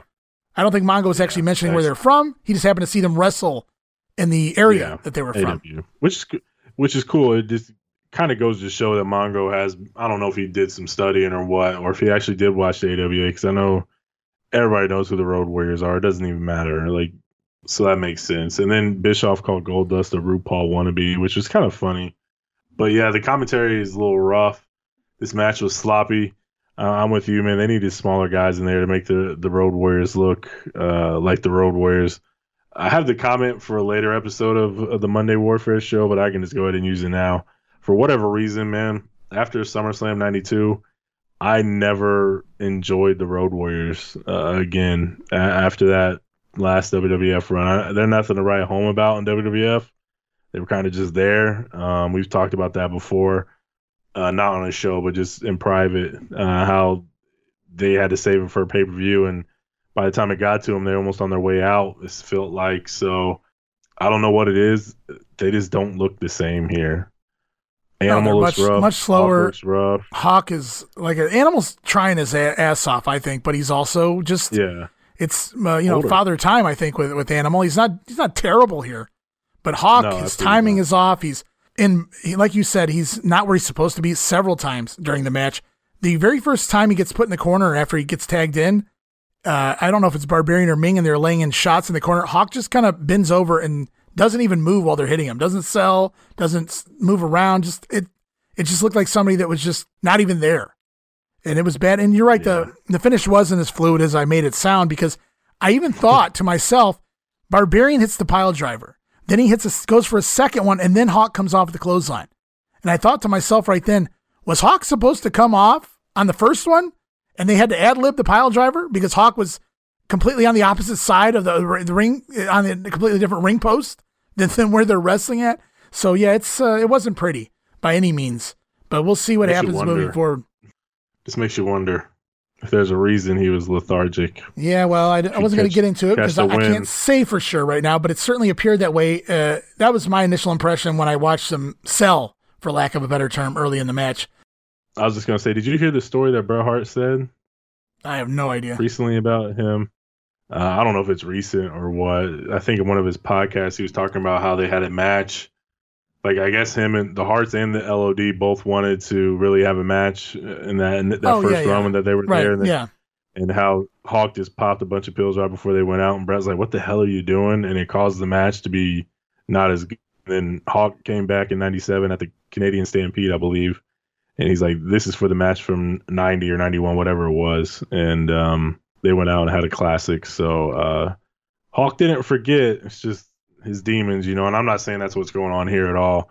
I don't know what is that. What was Hawk doing in between like '92? I know obviously Japan. Animals over in Japan. He Hawk made well. Hawk made stops in Smoky Mountain. He made stops in ECW. He was in Japan quite a bit. Did the Hellraisers gimmick with Kensuke Sasaki. So Hawk was around. Hawk even come. You know, he came back and don't forget, Hawk's been here. Animals once come back. Hawk's been here off and on in WCW. Right. So he yeah, did the Kurosawa bit last year and, with the uh, with the uh, the Camaro. Yes, the, the Camaro, the Z twenty one Camaro. Yes, That's right, way back um, when. Okay, so Hawk's been in and out. Yeah. So Hawk's been the one working. Yeah, it's Animal collecting the Lloyd's of London. Yeah, Animal's been collecting yeah, the Lloyd's of him. London. Good for him. One of the many guys who uh, made it impossible for wrestlers to ever sign up for Lloyd's of London again kudos to Curt Hennig, Rick Rude, Road Warrior Animal, and whoever got away with that. Ted DiBiase. Promo time. Me and Gino. What's that? Ted DiBiase? I didn't know that. Did Ted have one? I, I have no Ted idea. Did. I thought you mentioned Ted. I'm not sure. I know he had the back injury. Right. I don't know. Promo time with Gene Okerlund. He's got Kevin Sullivan and Hugh Morrus in the ring. Kevin says he made a pact with the Horsemen. He thought Arn Anderson was a man of his word, but Brian Pillman is still out of control. This brings Arn and Pillman to ringside. Arn asks Pillman where he was during the previous Hogan and Flair match. Arn chalks it up to immaturity on Brian Pillman's part. Anderson says he warned Pillman verbally. He even slapped the shit out of Pillman, no kidding. Uh, but nothing has worked. So if Pillman's going to act like a child, it's time for some tough love. And I thought this was a little little ridiculous, maybe, but it was Arn, so I, I bought it a little bit. Arn starts taking off his belt. He's going to whip Brian Pillman here in the middle of the ring, and Brian Pillman sells it like you know Arn's got a gun. To Brian, Brian Pillman drops down to his knees, begs off, pleads Arn, don't don't whip me. Don't, don't whip me. And at, at this point, Kevin Sullivan and Hugh Morrus attack both men. And I wrote, why? Kevin was about to get his wish. Arn Anderson was about to lay into Brian Pillman, but the dungeon attack Arn and Pillman instead. Pillman winds up getting knocked to the floor, and instead of saving Arn Anderson from a two on one beatdown, Pillman peeks over the apron and watches Arn get beat up. So interesting there to see Brian Pillman do that. He's afraid to get back in the ring, and Kevin Sullivan finally sees Brian Pillman hiding in the outside. Pillman, or excuse me, Sullivan takes Arn Anderson's belt and begins laying into the back of Brian Pillman, really lashing him. Stiff, hard shots to the back of Brian Pillman on the outside. Meanwhile, in the ring, Arn Anderson recovers DDT on Hugh Morrus. And back in the ring, the dungeon or run off as Arn Anderson gets on the microphone. He informs Kevin that the horsemen police themselves. And now Arn demands a tag team match Arn and Pillman versus Sullivan and Hugh Morrus. Brian Pillman says he got them into this mess and he'll get them out. And Brian Pillman shows off all of the welts on his back from the belt. Yeah, this this shit made no sense, man. So Sullivan wants Arn to take care of Pillman. He's about to take care of Pillman and then Sullivan and Hugh Morrus attack him. Like it makes absolutely no sense at all. Well, what what are they doing? He's doing what you want him to do, and then he's going to do all your dirty work. If you want Pillman beat up, let Arn beat the shit out of him with the belt for however long he beats him with the belt. uh, give him that tough love, but you stop all that from happening just to get a few lashes in, and then Hugh Morrus to get his you know his ass kicked. So it, this made no sense to me. I don't know what they're going for here or what they're doing. Uh, I know it all comes to a head at a, a, Super Brawl that we've already, you know, kind of watched on Patreon. You can listen to that, but it just doesn't make any any sense at all what this segment was supposed to establish. I, I, I'm lost. I'm lost with this one. Yeah, and uh, like you pointed out, we know where this is going, and it makes a little bit of sense. The belt, I mean, makes a little bit of sense here. Yeah, with with the with the whipping of Brian Pillman. However, at the same time, the way they built this up, it just made no sense. Again, like you pointed out, and it makes even less sense since everybody becomes friends eventually, uh, before too long. We move on with Nitro. Mean Gene Okerlund in the ring with Sister Sherri. looks like it's supposed to be a promo. Gene wants to talk to her about what happened at the Clash of the Champions. She's actually in a short dress, high heels. She's not dressed to wrestle. But Madusa attacks anyway from the top rope. And it's a match, I guess. The bell rings. We have a match, even though Sherri's not dressed for it. A wild fight as they spill out to the ring pretty quickly. A suplex on the floor. Sherri walks across Madusa's chest in the ring. I felt like there was a little bit of a shoot there. I forgot how much I hated the back leg round kick until Eric Bischoff busted out not once, not twice, but three times in this 90 second match. And all it is is a, a fucking kick. Nothing special at all. It's like a front kick. Yeah, it's, it's like just, a front kick, and he's calling it that. It's like if you kicked a fucking footballer. I, I have no idea. Uh, Sherri winds up going to the top rope, but Madusa comes over. She tries to slam Sherri off, but Sherri turns it into an inside cradle and gets the win in one minute and 47 seconds.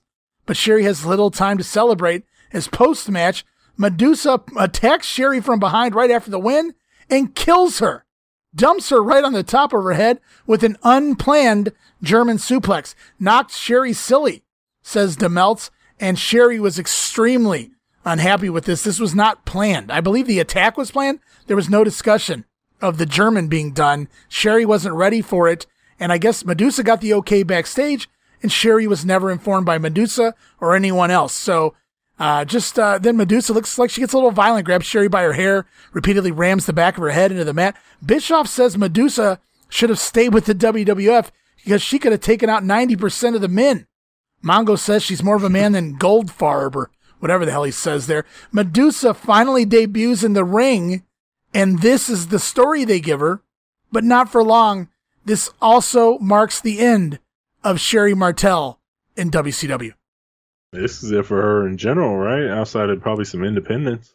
Yeah, no more mainstream. mainstream Sherri. I mean, you know, she popped up there with uh, Kurt Angle. Kurt Angle yeah. yeah. that was great. That was great. Um, yeah, it's unfortunate. It's another one of those talents that couldn't get out of her own way. I think we mentioned it on our clash, how she showed up and she looked a little rough. Um, didn't yeah, get her hair done and things like that. So uh, the problem is when you got a guy who doesn't really appreciate, I wouldn't necessarily say the history, that is, it just doesn't have any connection to you. You're going to have issues. I know Missy had issues with Bischoff, uh, Sherri, obviously people like Ric Flair, those type of people. When the boss doesn't care about you, you got to tread lightly or you're going to be let go. And uh, that's kind of what it feels like here. Yeah, that German I, was brutal, man. Yeah, dumped Holy. her right on, right on her head. And I think I even read, and I'm not sure if it was the Observer or the Torch or what it was, that Sherri already knew that she, you know, she was in deep, she was in the doghouse, and I guess that's why she didn't complain about some of the other things recently. I don't even know that she complained about this German, but uh, she winds up getting canned anyway because of her issues, which is unfortunate. Because even though Sherri had peaked, I'd say at this point in her career, uh, she's she was still very valuable piece to have at ringside, I, I think. I think so too. We continue on with the main event. It's WCW champion Macho Man Randy Savage taking on the Giant. And as the match gets going, we see woman Linda McMahon, her sister, one more. Every time Macho Man comes out, there's one less lady, Linda two McMahon. less lady. Uh, I'm sorry, Linda Hogan. I apologize, Linda Bollea, if you will, uh, and her sister. They they come out during of the entrance, but there's no Macho Man. Where is the Macho Man?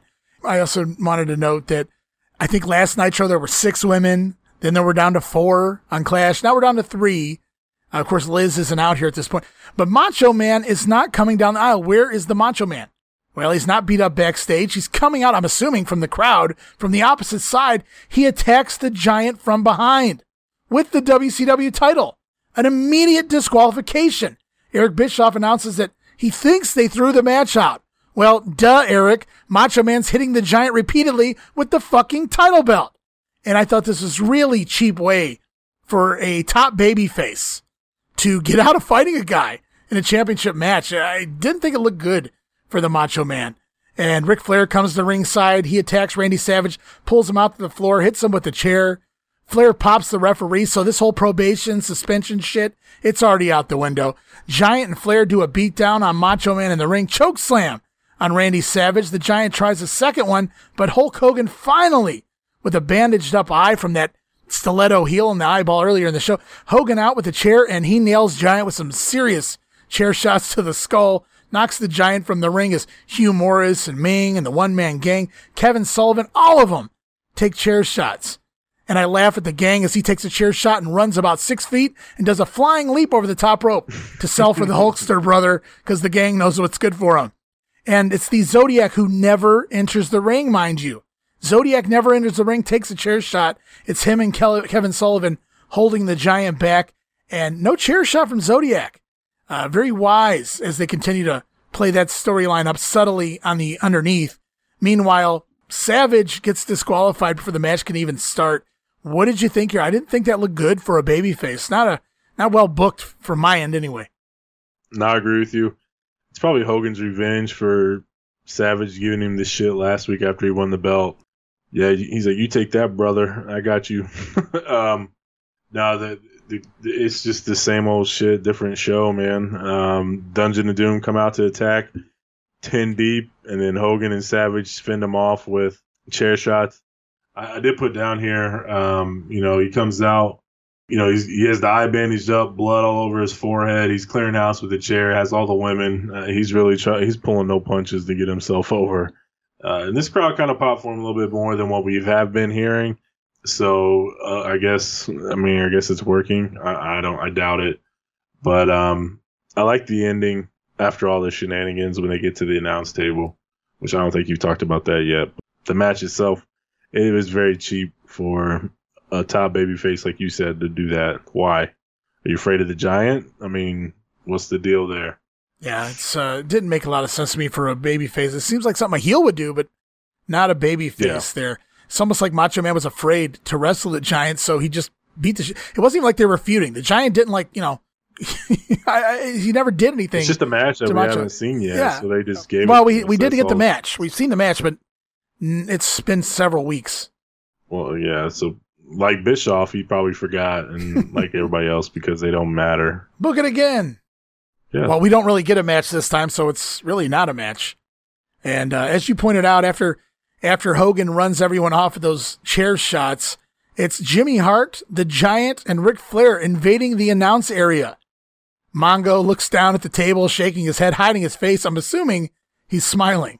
That's the only thing I could come up with here as the heels are going nuts on commentary. They steal the microphones, the headsets.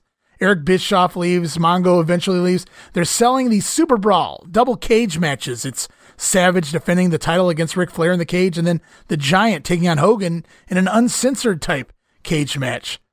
Eric Bischoff, Mongo, they take off. Heenan, meanwhile, tries to calm Ric Flair down. Flair isn't buying into it. He's not even selling Rick Heenan, Bobby Heenan's existence at this point. This was classic, out of control, uh, mid 90s Flair here. I thought it was great shit, probably the best shit Ric Flair's done in forever. As I just loved it when he got this serious and you could see the arteries vein. and yeah, the vein, the vein in his head bulging and the red face, and he's hot, man. Ric Flair is pissed off as we get a shot of the referee and Hulk Hogan, the bandaged up Hulk Hogan, helping a slumping Macho Man down the aisle back to the dressing room. So the heels got the best, even though Hogan cleared the ring. The heels seem to get the better of the baby faces tonight. I don't know how that is, but that's how it is. Uh, segment of the night, Steve. Flair versus Hogan. Flair finally getting a win. That Roadie's return. Uh, whatever the main event was, whatever you want to call it, what we just saw. What, what's your what's your segment of the night? Uh, it's getting harder and harder to pick a favorite segment on these nitros just because it's just overrun with Hogan shit. But if I had to pick something, I'm going with that that Flair stuff at the end.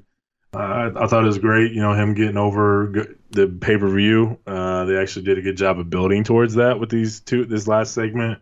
Savage getting destroyed, obviously. The only problem I have with it is it shouldn't shouldn't have taken until the last minute of the show for them to tell us who was inside the cage matches because they kept on saying there's a double cage, a super brawl, most of the show, and then finally when Ric Flair takes over the commentary table, he's like, "Savage, I got you in the cage, and Giant's going to take care of you, Hogan." It, it, that should be given at the very beginning, and you build towards that. Don't wait till the last minute because the last minute of the show is you're either going to be on Nitro already or you're going to be on Raw already. I don't think you're going to flip at the last minute because you want to see how the show closes. And so whatever show you're on is probably what you're going to watch. So if people miss that last minute of Nitro, I don't know if they did an overrun here or not, but if you miss that last minute of Nitro, you're going to miss the the two big matches being announced. So very stupid uh, way to do things, but I'm going with Flair. Mm-hmm. And that vein, my dad has that vein, so when that vein's popping out, you know to stay clear because it's a bad time. So um, I know all about that, and so seeing Ric Flair get it you know he's uh, in rare form and uh, very entertaining. Yeah, I wrote down here. I wonder if I can pick Ric Flair having an aneurysm as my segment of the night, but it's such a short piece of the show. I actually went with Flair and Hogan not because it was a good match, but because I got to see Ric Flair pin Hulk Hogan. So that was what was most important to me on the show. And again, I'm just picking because of Ric Flair pinning Hulk Hogan. There was really nothing noteworthy on the entire show, honestly, from top to bottom, outside of the fact that Flair finally got a win over the Hulkster and played a little politics himself. So it was what it was as we move on to Monday Night Raw for January 29th. And this was taped last week in Stockton, California at the Civic Auditorium. It's Super Monday because it follows Super Bowl Sunday, I suppose. Diesel in the ring with the British Bulldog. Feels like Bulldog has really fallen down the card already. Can't be worse than in your house, Diesel versus Bulldog, I wrote. Could it?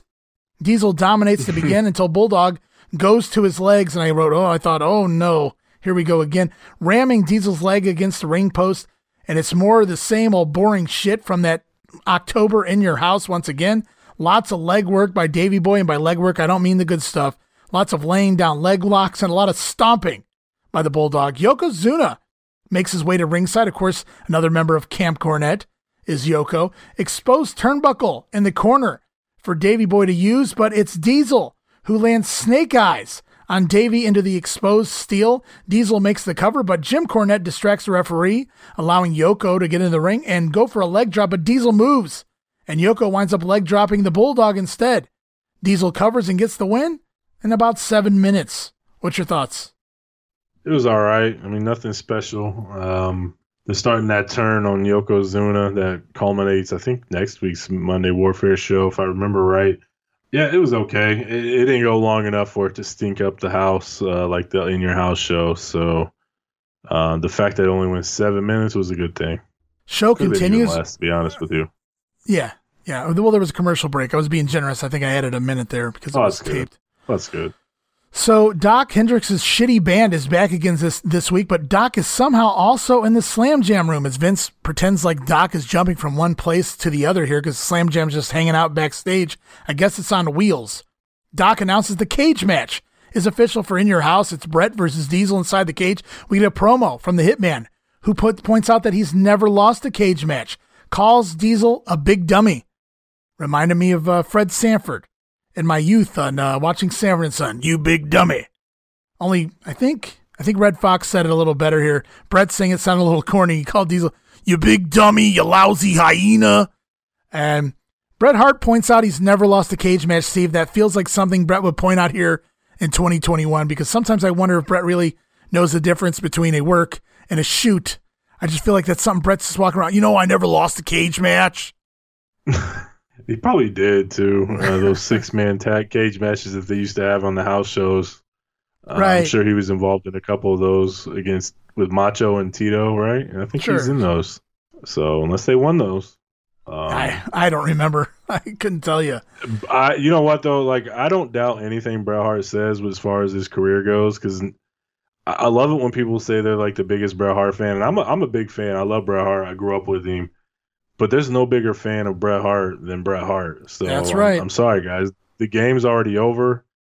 Bret Hart is the biggest fan of Bret Hart, so um, I'm sure he has a list of every single one of his matches that he's ever been a part of, and he knows for a fact if he's lost or won a cage match. Um, I wouldn't put it past him if it's true. We also learned that Shawn Michaels did accept the challenge last week. Shawn Michaels will put his WrestleMania title shot up against Owen Hart at the In Your House pay per view, and Razor Ramon will wrestle the 123 Kid at In Your House in a crybaby match where the loser will have to be hand fed a bottle. That should be fun. Meanwhile, we see clips from WWF superstars. Triple H looking for revenge from the Royal Rumble match, or excuse me, the free for all from the Royal Rumble pay per view, attacks Duke Droese on Superstars, knocks him out, and cuts his hair. And I remember when we were watching that show, I said something about a, a mini feud and, and them wrestling again. You said you didn't remember any of that. So was this new to you? Triple H cutting Duke Droese's hair off? Uh, it's one of those things that I, I, I knew happened. I just forgot about it. it. Just out of out of sight, out of mind type deal. Um, as soon as I saw the clip, I was like, oh yeah, that that did happen. Nah, it wasn't new to me at all. It's just one of those things you forget. It, it doesn't have the impact of Vader and Guerrero. no, de- definitely not. You forget for good reason, for for very yeah, good absolutely. reason. Doc Hendrix even references Eric Bischoff, but doesn't call him by name. Calls him a TBS official. Uh, said that the uh, TBS official called the Titan Towers, which we I, I uh, actually mentioned in the last episode of Monday Warfare, and thanked them for the billionaire Ted sketches, giving them credit for giving Nitro the higher ratings. And just a week later, now they're threatening to sue for the very same segments. Doc says, You asked for it, uh, so you got it. And it's the latest on Billionaire Ted. And I had to wonder if they really had these press conferences initially planned or if this was done specifically because of Eric Bischoff's smarmy phone call as we get the Billionaire Ted press conference for the big match coming up at, at WrestleMania between the Huckster and the Nacho Man. Billionaire Ted said he is not a hillbilly with cheap suits. He's not trying to put the WWF out of business. Nitro was done to hurt the WWF. Says all of the people asking the questions, all of the press believe that Ted Turner could have avoided having Nitro go head to head with Raw because Turner owns the channels that Nitro and, and the Saturday Night Show even they air on. Uh, but Turner won't have it. He, he doesn't care. Uh, they try to sell the fact that Turner doesn't care about the fans, which you don't think Vince really cares deeply about the fans. But here, Turner's made to be the bad guy, not Eric Bischoff. It's Ted Turner they're feuding with. That he could have put Nitro on a different time, a different day, so the fans could enjoy both shows. But instead, he put it up against Raw to make them fight against one another. Ted Turner doesn't care about the fans. And then we talk about who will win the Nacho Man and Huckster match at WrestleMania. It's in Huckster's contract that he never loses, brother. And then I thought this was kind of funny. They they mock fight Savage and Hogan kind of get into it. The fake Savage and Hogan get into it. He even ripped Hogan. The Huckster rips his shirt off. The, the the main line here is what wouldn't Ted Turner do to put the WWF out of business? I thought it was funny. They took the jab about Hulk Hogan's contract and he's not allowed to lose. It also gives away the fact that wrestling's fake, but it's for comedic purposes not one of the worst sketches, but they moved away from the war room for so they've kind of lost their edge with me. But it's it was there. Yeah. It was okay. Yeah, it wasn't it wasn't terrible. I, I like the way Doc uh, presented it. Uh, it's almost as if uh, it does make you wonder if the war room was supposed to be it, and then Bischoff got a little cocky and sent that did that phone call. They even showed the paper signed by Eric Bischoff talking about how they're contemplating litigation if they don't right. stop, which is very cool uh, very different, very unique. And then, like you said, Doc said, you wanted more, now you got it. And it's almost as like, this is for you, Bischoff, without really saying it. So, um, in that aspect, is great. Uh, the press conference itself is eh, not as funny as um, uh, the other ones, but they're just really hammering home the fact that the WWF is the underdog, the small business with not as much funds as the WCW and Turner and um, they're just trying to sway public opinion to their side. Uh, it's always easier to be the underdog than the, the big giant at the top of the mountain. The show Job well done there, I guess. I guess it was all right. It wasn't. It wasn't too bad this week. See what happens. I know there's some stinkers coming eventually, though. Oh yeah. The body donnas to the ring as Vince McMahon proclaims Sunny to be the provocative Sunny. So they're really starting to sell Sunny as well, sex sells, and that's basically the way they're selling Sunny at this point as well. It only took Vince damn near a year to figure that out. As the body donnas in the ring to take on a brand new tag team, Steve. And Hillbilly Jim making his way out. No, he's not wrestling, thank God, but he is the manager of this brand new tag team. Henry Godwinn out first, and who's his partner? They motion to the back, and out walks Phineas Godwinn. It's the debut of Phineas Godwinn here, and Jim gives Phineas his good luck charm horseshoe that Hillbilly used to wear to the ring. Zip had just debuted a few weeks earlier, and they're already wrestling. Uh, they're already uh, with another debut here. Phineas, they're taking characters they already have and just adding to them. And they don't stop here. They do it with Marty Jannetty as well. Sunny flirts with Hillbilly Jim early on, so he comes after her with the slop bucket because Hillbilly probably doesn't know how to respond to a woman such as Sunny. Vince McMahon says, Hillbilly ain't no fool. As the Body Donnas work over Hank, but Skip misses the rocket launcher and a hot tag to old Phineas I. Godwinn. That's P I G, pig. As Phineas ducks a double clothesline, Henry Godwinn from the outside trips up Zip, and Godwinn, or excuse me, Phineas Godwinn with the slop drop on Skip, gets the win in two minutes, 17 seconds. Geez, the Body Donnas push, if there ever was one, feels like it's already over as the Godwinns then force Sunny to dosey do with them. Uh, they'd probably go to jail for that nowadays, but well, maybe not. It was Sunny. yeah, I don't know what push you're referring to that is over. Um, but no, this is I I can't really take anything serious in the tag division right now. Ninety six, there's just nothing to it. I don't know if it's almost as if they're throwing. it's they're almost throwing slop at the wall and hoping it sticks. Uh, to use uh, the the Godwinn's gimmick there, but um, maybe he thought the Body Donnas wasn't going to work, so let's try it with this new team with Henry and Phineas, which I don't think it's going to work. Obviously, these these teams go at it most of the year, so um, may not be starting off very good, but it kind of ends okay for most of these teams outside of maybe the Rockers. or the Body Donnas. Well, they get a tag title run, don't they? Well, I guess if you call that a run, I suppose. They also get cloudy for a day or two. Yay. Whew. Just what we need. We learn next week on Raw, Bret had promised it and he's going to come through. It's world champion Bret Hart defending his title in a rematch against The Undertaker. We then see a replay of Vader attacking Gorilla Monsoon from last week. Jim Cornette and Clarence Mason. Remember Clarence Mason, the guy who got Yoko and Owen the titles back after the September in Your House? He's back. A friend of Ernie Ladd who actually recommended him. A real life lawyer that Ernie Ladd recommended because he's a long time, I guess probably his entire lifetime wrestling fan. So Clarence Mason was in hog heaven as we continue to play off the Godwinns here. Uh, getting to come back and be part of the WWF here again and, and actually remain with the WWF here. Clarence Mason responds, it's illegal to suspend Vader because Gorilla Monsoon placed his hands on Vader first. He defended himself, which is not true. You watch Vader, he shoves Gorilla first, but that's the story they're going with here. Uh, Mason says he's filed a motion to vacate this illegal act. They will file for criminal and civil lawsuits as well as if this continues. There's an injunction already in place to suspend uh, to su- suspend the decision of the suspension, meaning that there's already an injunction in place. Vader's no longer suspended at this point in time. Uh, I have one issue with this. That's not what Vader was suspended for. He wasn't suspended for like Gorilla suspended him before he ever even touched Gorilla. So Mason's overturning the suspension for uh, inappropriate reasons. Yeah, it doesn't make much sense. Um, just a shortcoming, but obviously, if you say, "Well, Vader's suspended for beating up a referee," it's not going to carry the same weight as beating up Gorilla. So I get it in that aspect, but it's also, you know, Clarence Mason did a hell of a job.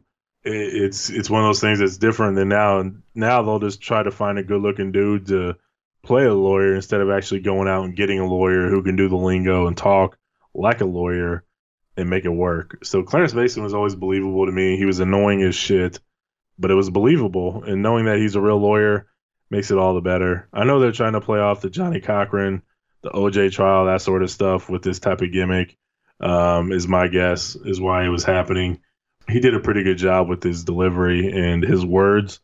You, you hated him because he's a lawyer, and that's what you wanted out of that gimmick. Yeah, so job think- well done. I think the gimmick name too is a playoff of real life lawyer Clarence Thomas and then uh, kayfabe attorney Perry Mason. So we get Clarence Mason. As uh, we continue on the show, we learn that next week Gorilla will respond to Clarence Mason's threats, and then there's a get well Gorilla. Oh, Uh, you can haven't seen this your in a while, huh? Yeah, it's, uh, it's like get, get well Matilda. It's almost like they, they could have just scratched out Matilda and put Gorilla on there, or get well Hulk and scratched Hulk out and put Gorilla on. Get well Gorilla. You can send your wishes to the W so the WWF can actually rack up their addresses to send out catalogs because they're hurting for money here at the beginning of 1996 and they want you to buy all the merchandise you possibly can afford. So send your well wishes to Get Well Gorilla. In reality, they're just collecting your address to send you a WWF merchandise catalog, baby. Got all kind of stuff in it, and it's the stuff dreams are made of. Little Coliseum video from WrestleMania six, there, Steve. That's right.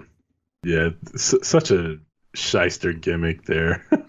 But it works, you know. Uh, I re- It I does. just, I just uh, overheard Conrad and Tony Schiavone talking about this on a recent uh, episode of their podcast and how they did the Rock and Roll Express tour, the summer, the, the Rock and Roll summer tour, and how over the Rock and Rolls were selling more tickets than Ric Flair and Dusty at the time, and they had everybody write in and send in these telegrams or not telegrams, uh, postcards to first like six six winners, ladies. They got to be on this tour or part of the tour with the Rock and Roll. You can only imagine what happened there. Phil, you know, use your own mind. However, Conrad asked Tony what happened with the rest of the postcards. Tony said he was in charge of them. Tony thought eh, they probably threw him away. Talk about missing the boat. How I mean, what what what you could have done with all those addresses, and that's why Vince was Vince and Crockett was Crockett. I bet you people who got catalogs like maybe five weeks later didn't even put two and two No. together. How'd they get my address? Wow. Well, this is cool. Vince McMahon sent or WWF sending me a merchandise catalog. I didn't do anything to sign up They for this. they This must have awesome. really appreciated my get well Matilda letter, or ban the DDT, or whatever the hell, or uh, my vote of confidence for the for honky tonk Boston? man. What's that? Did they do one? For, did they do one for Boss Man I don't think so. Uh, I don't think so. when he got destroyed by nails? No, I don't think So. I'm trying to figure out when the last time they did it before this. It was it was it Hogan? And It's been a while. It's been a while. Yeah, I don't. I don't remember. Yeah, there was no For get well boss oh, man or, or or get well crush. Oh, twice. Poor hotline. Crush got taken out twice. Doink and Yokozuna. They did the hotline for the should Savage be reinstated? right, yeah. So yeah, so yeah, it must have been Hogan. We'll move on with the show, though. Vince McMahon in the ring. We talked too much about the old stuff. We'll realize how much better it was than here in 1996. Vince McMahon in the ring. He's going to introduce the new interim president of the WWF, handpicked by Gorilla Monsoon. It's none other than Rowdy Roddy Piper. And Piper wants to know if he's Vince's boss. And uh oh, I, I, guess he kind of is. Vince plays it up with a Vince face here. People are scared because Roddy's in charge, says the Piper. Piper says things are so out of control that they had to call him. He was the one who did the coconut angle. He kicked Cyndi Lauper in the butt. He KO'd Mr. T. He chased Dick Clark through Madison Square Garden, took on 10 cops, and didn't even go to jail. Roddy sees a new generation of tough athletes in the back. They're stronger and faster and smarter, but they're confused. And Roddy's going to straighten them out. Piper pulls out a list of rules to which Vince responds, When have you ever went by the rules? And Roddy says, Good point, and disposes of said rules. And we want to know what can fans expect? Piper says everybody's going to pay the Piper. And Vince is no difference. He picks Vince up. You have to wonder if this was shoot and Vince didn't know it was coming. Roddy picks Vince up and airplane spins him before sending him down kindly on his feet. Uh, and he picks him up again to close this segment. What'd you make of it? I thought this was very well done. I love the play off of like Vince saying, "When did you ever follow the rules?" And he's like, "You're right," kind of just agreeing with him. Um, I thought it was great. I, I feel like this was a little bit of a shoot too. This the the uh, the airplane spin. You know, very few guys in the business can get away with doing something like that to Vince and not have to face any repercussions. And Piper's one of them. I know the Melts always talks about it, how WCW always wanted Piper. Whenever Piper would kind of maybe talk to him, Vince would always pay him and come back.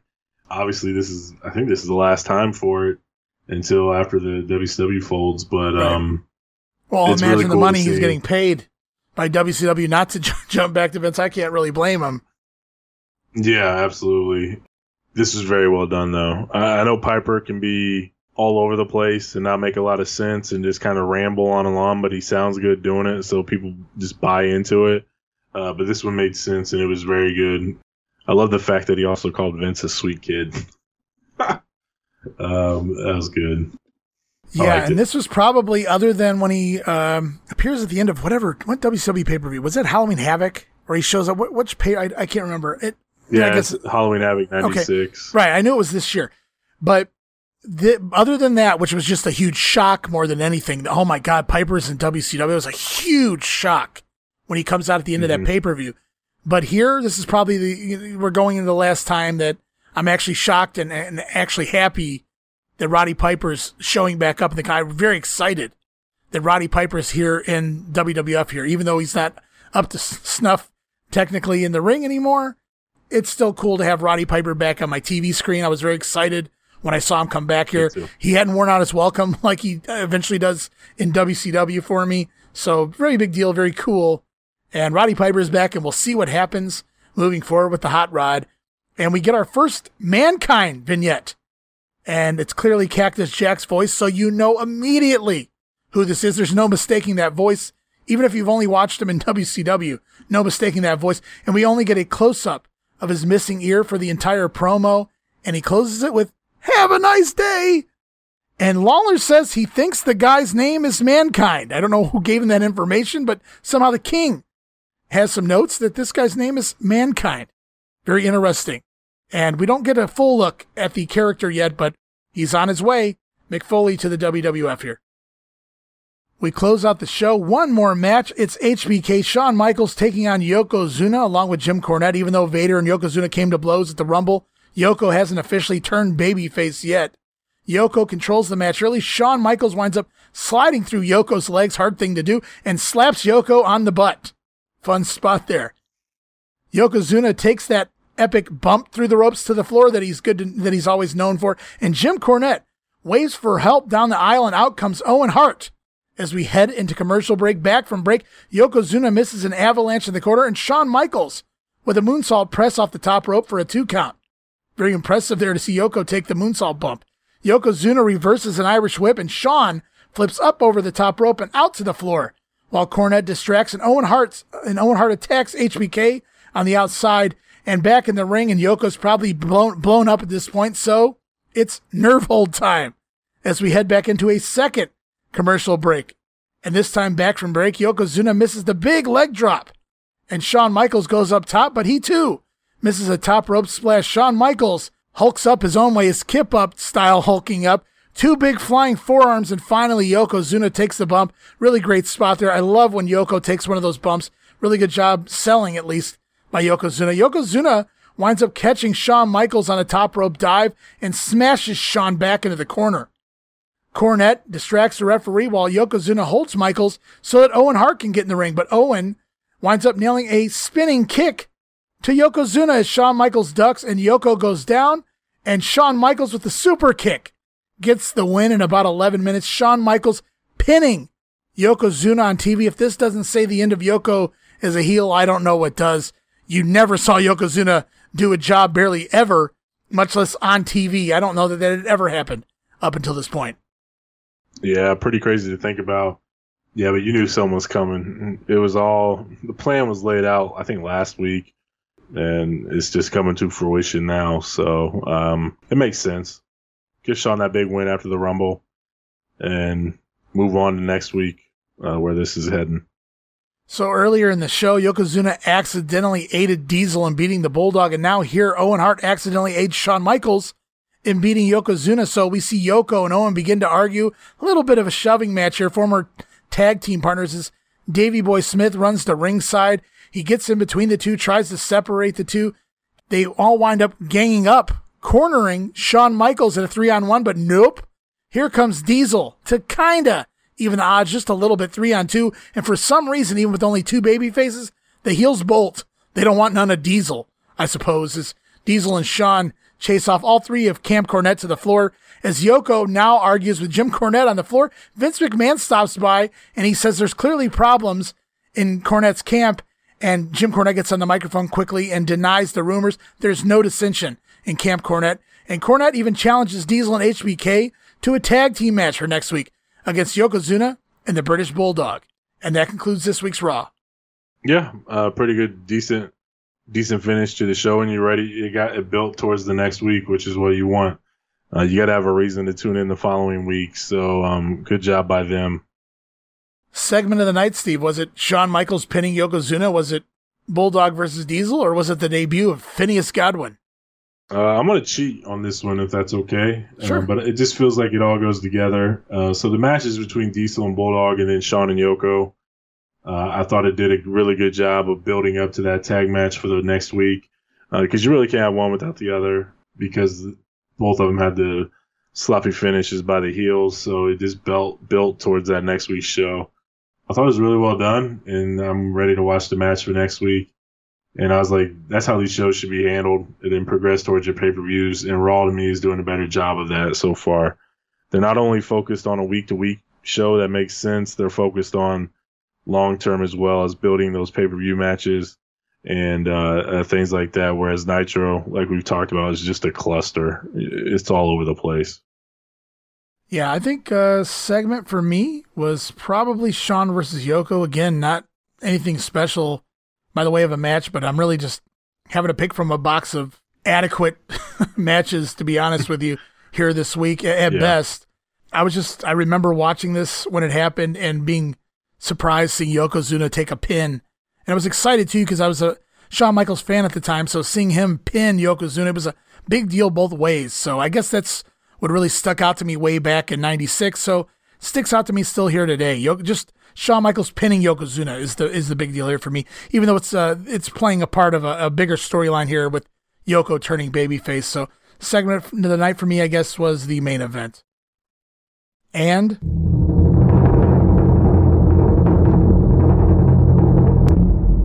The ratings are in. And this week saw WCW win the Monday Night Battle with a 2.8 rating and a 4.0 share for the Flair and Hogan match to the WWF Raw's 2.4 rating and 3.5 share. Despite having two big matches, Diesel and Davey Boy and Shawn versus Yoko, it was also Shawn's first TV match since he went down to Owen Hart back in the uh, the collapse angle. So that's another big deal here, and it's against Yokozuna even, and still Hogan versus Flair gets it done this week. I don't know how much of that is Hogan versus Flair, and how much of that is just pure luck that that's where everybody was switching to on said said week. Is that what it? That's what it feels like at this point, anyway. Yeah, was it three point five or three point three? I got a three point three share. I, I I I don't know. I got three point three share here. It's copy and paste from the Observer, so that's what I'm going with. oh, you said three point five. I just wanted to give you a heads up. Oh, okay. Um, no, you're you're good. So, uh, yeah, the real winner to me, I'll just get right into it, is Raw. I, I thought it did a nice job getting ready for the next week's show, as well as keeping their focus on the upcoming pay per view in your house. It made the most sense. And it was really great to see Piper back in the ring, uh, doing what he did to Vince. Like I said, very few people can get away with that stuff, and Piper's one of them. Uh, Nitro is just a cluster. It's the Hogan show, and there's really no continuity week to week. It's just big matches being thrown together to pop a rating with no meaning behind them. Like I, I want to see Flair and Hogan, but I want a reason to want to watch it, not just okay, it's Hogan and Flair. I don't need a story. That's garbage. That's lazy, and that's what Nitro seems to be these days.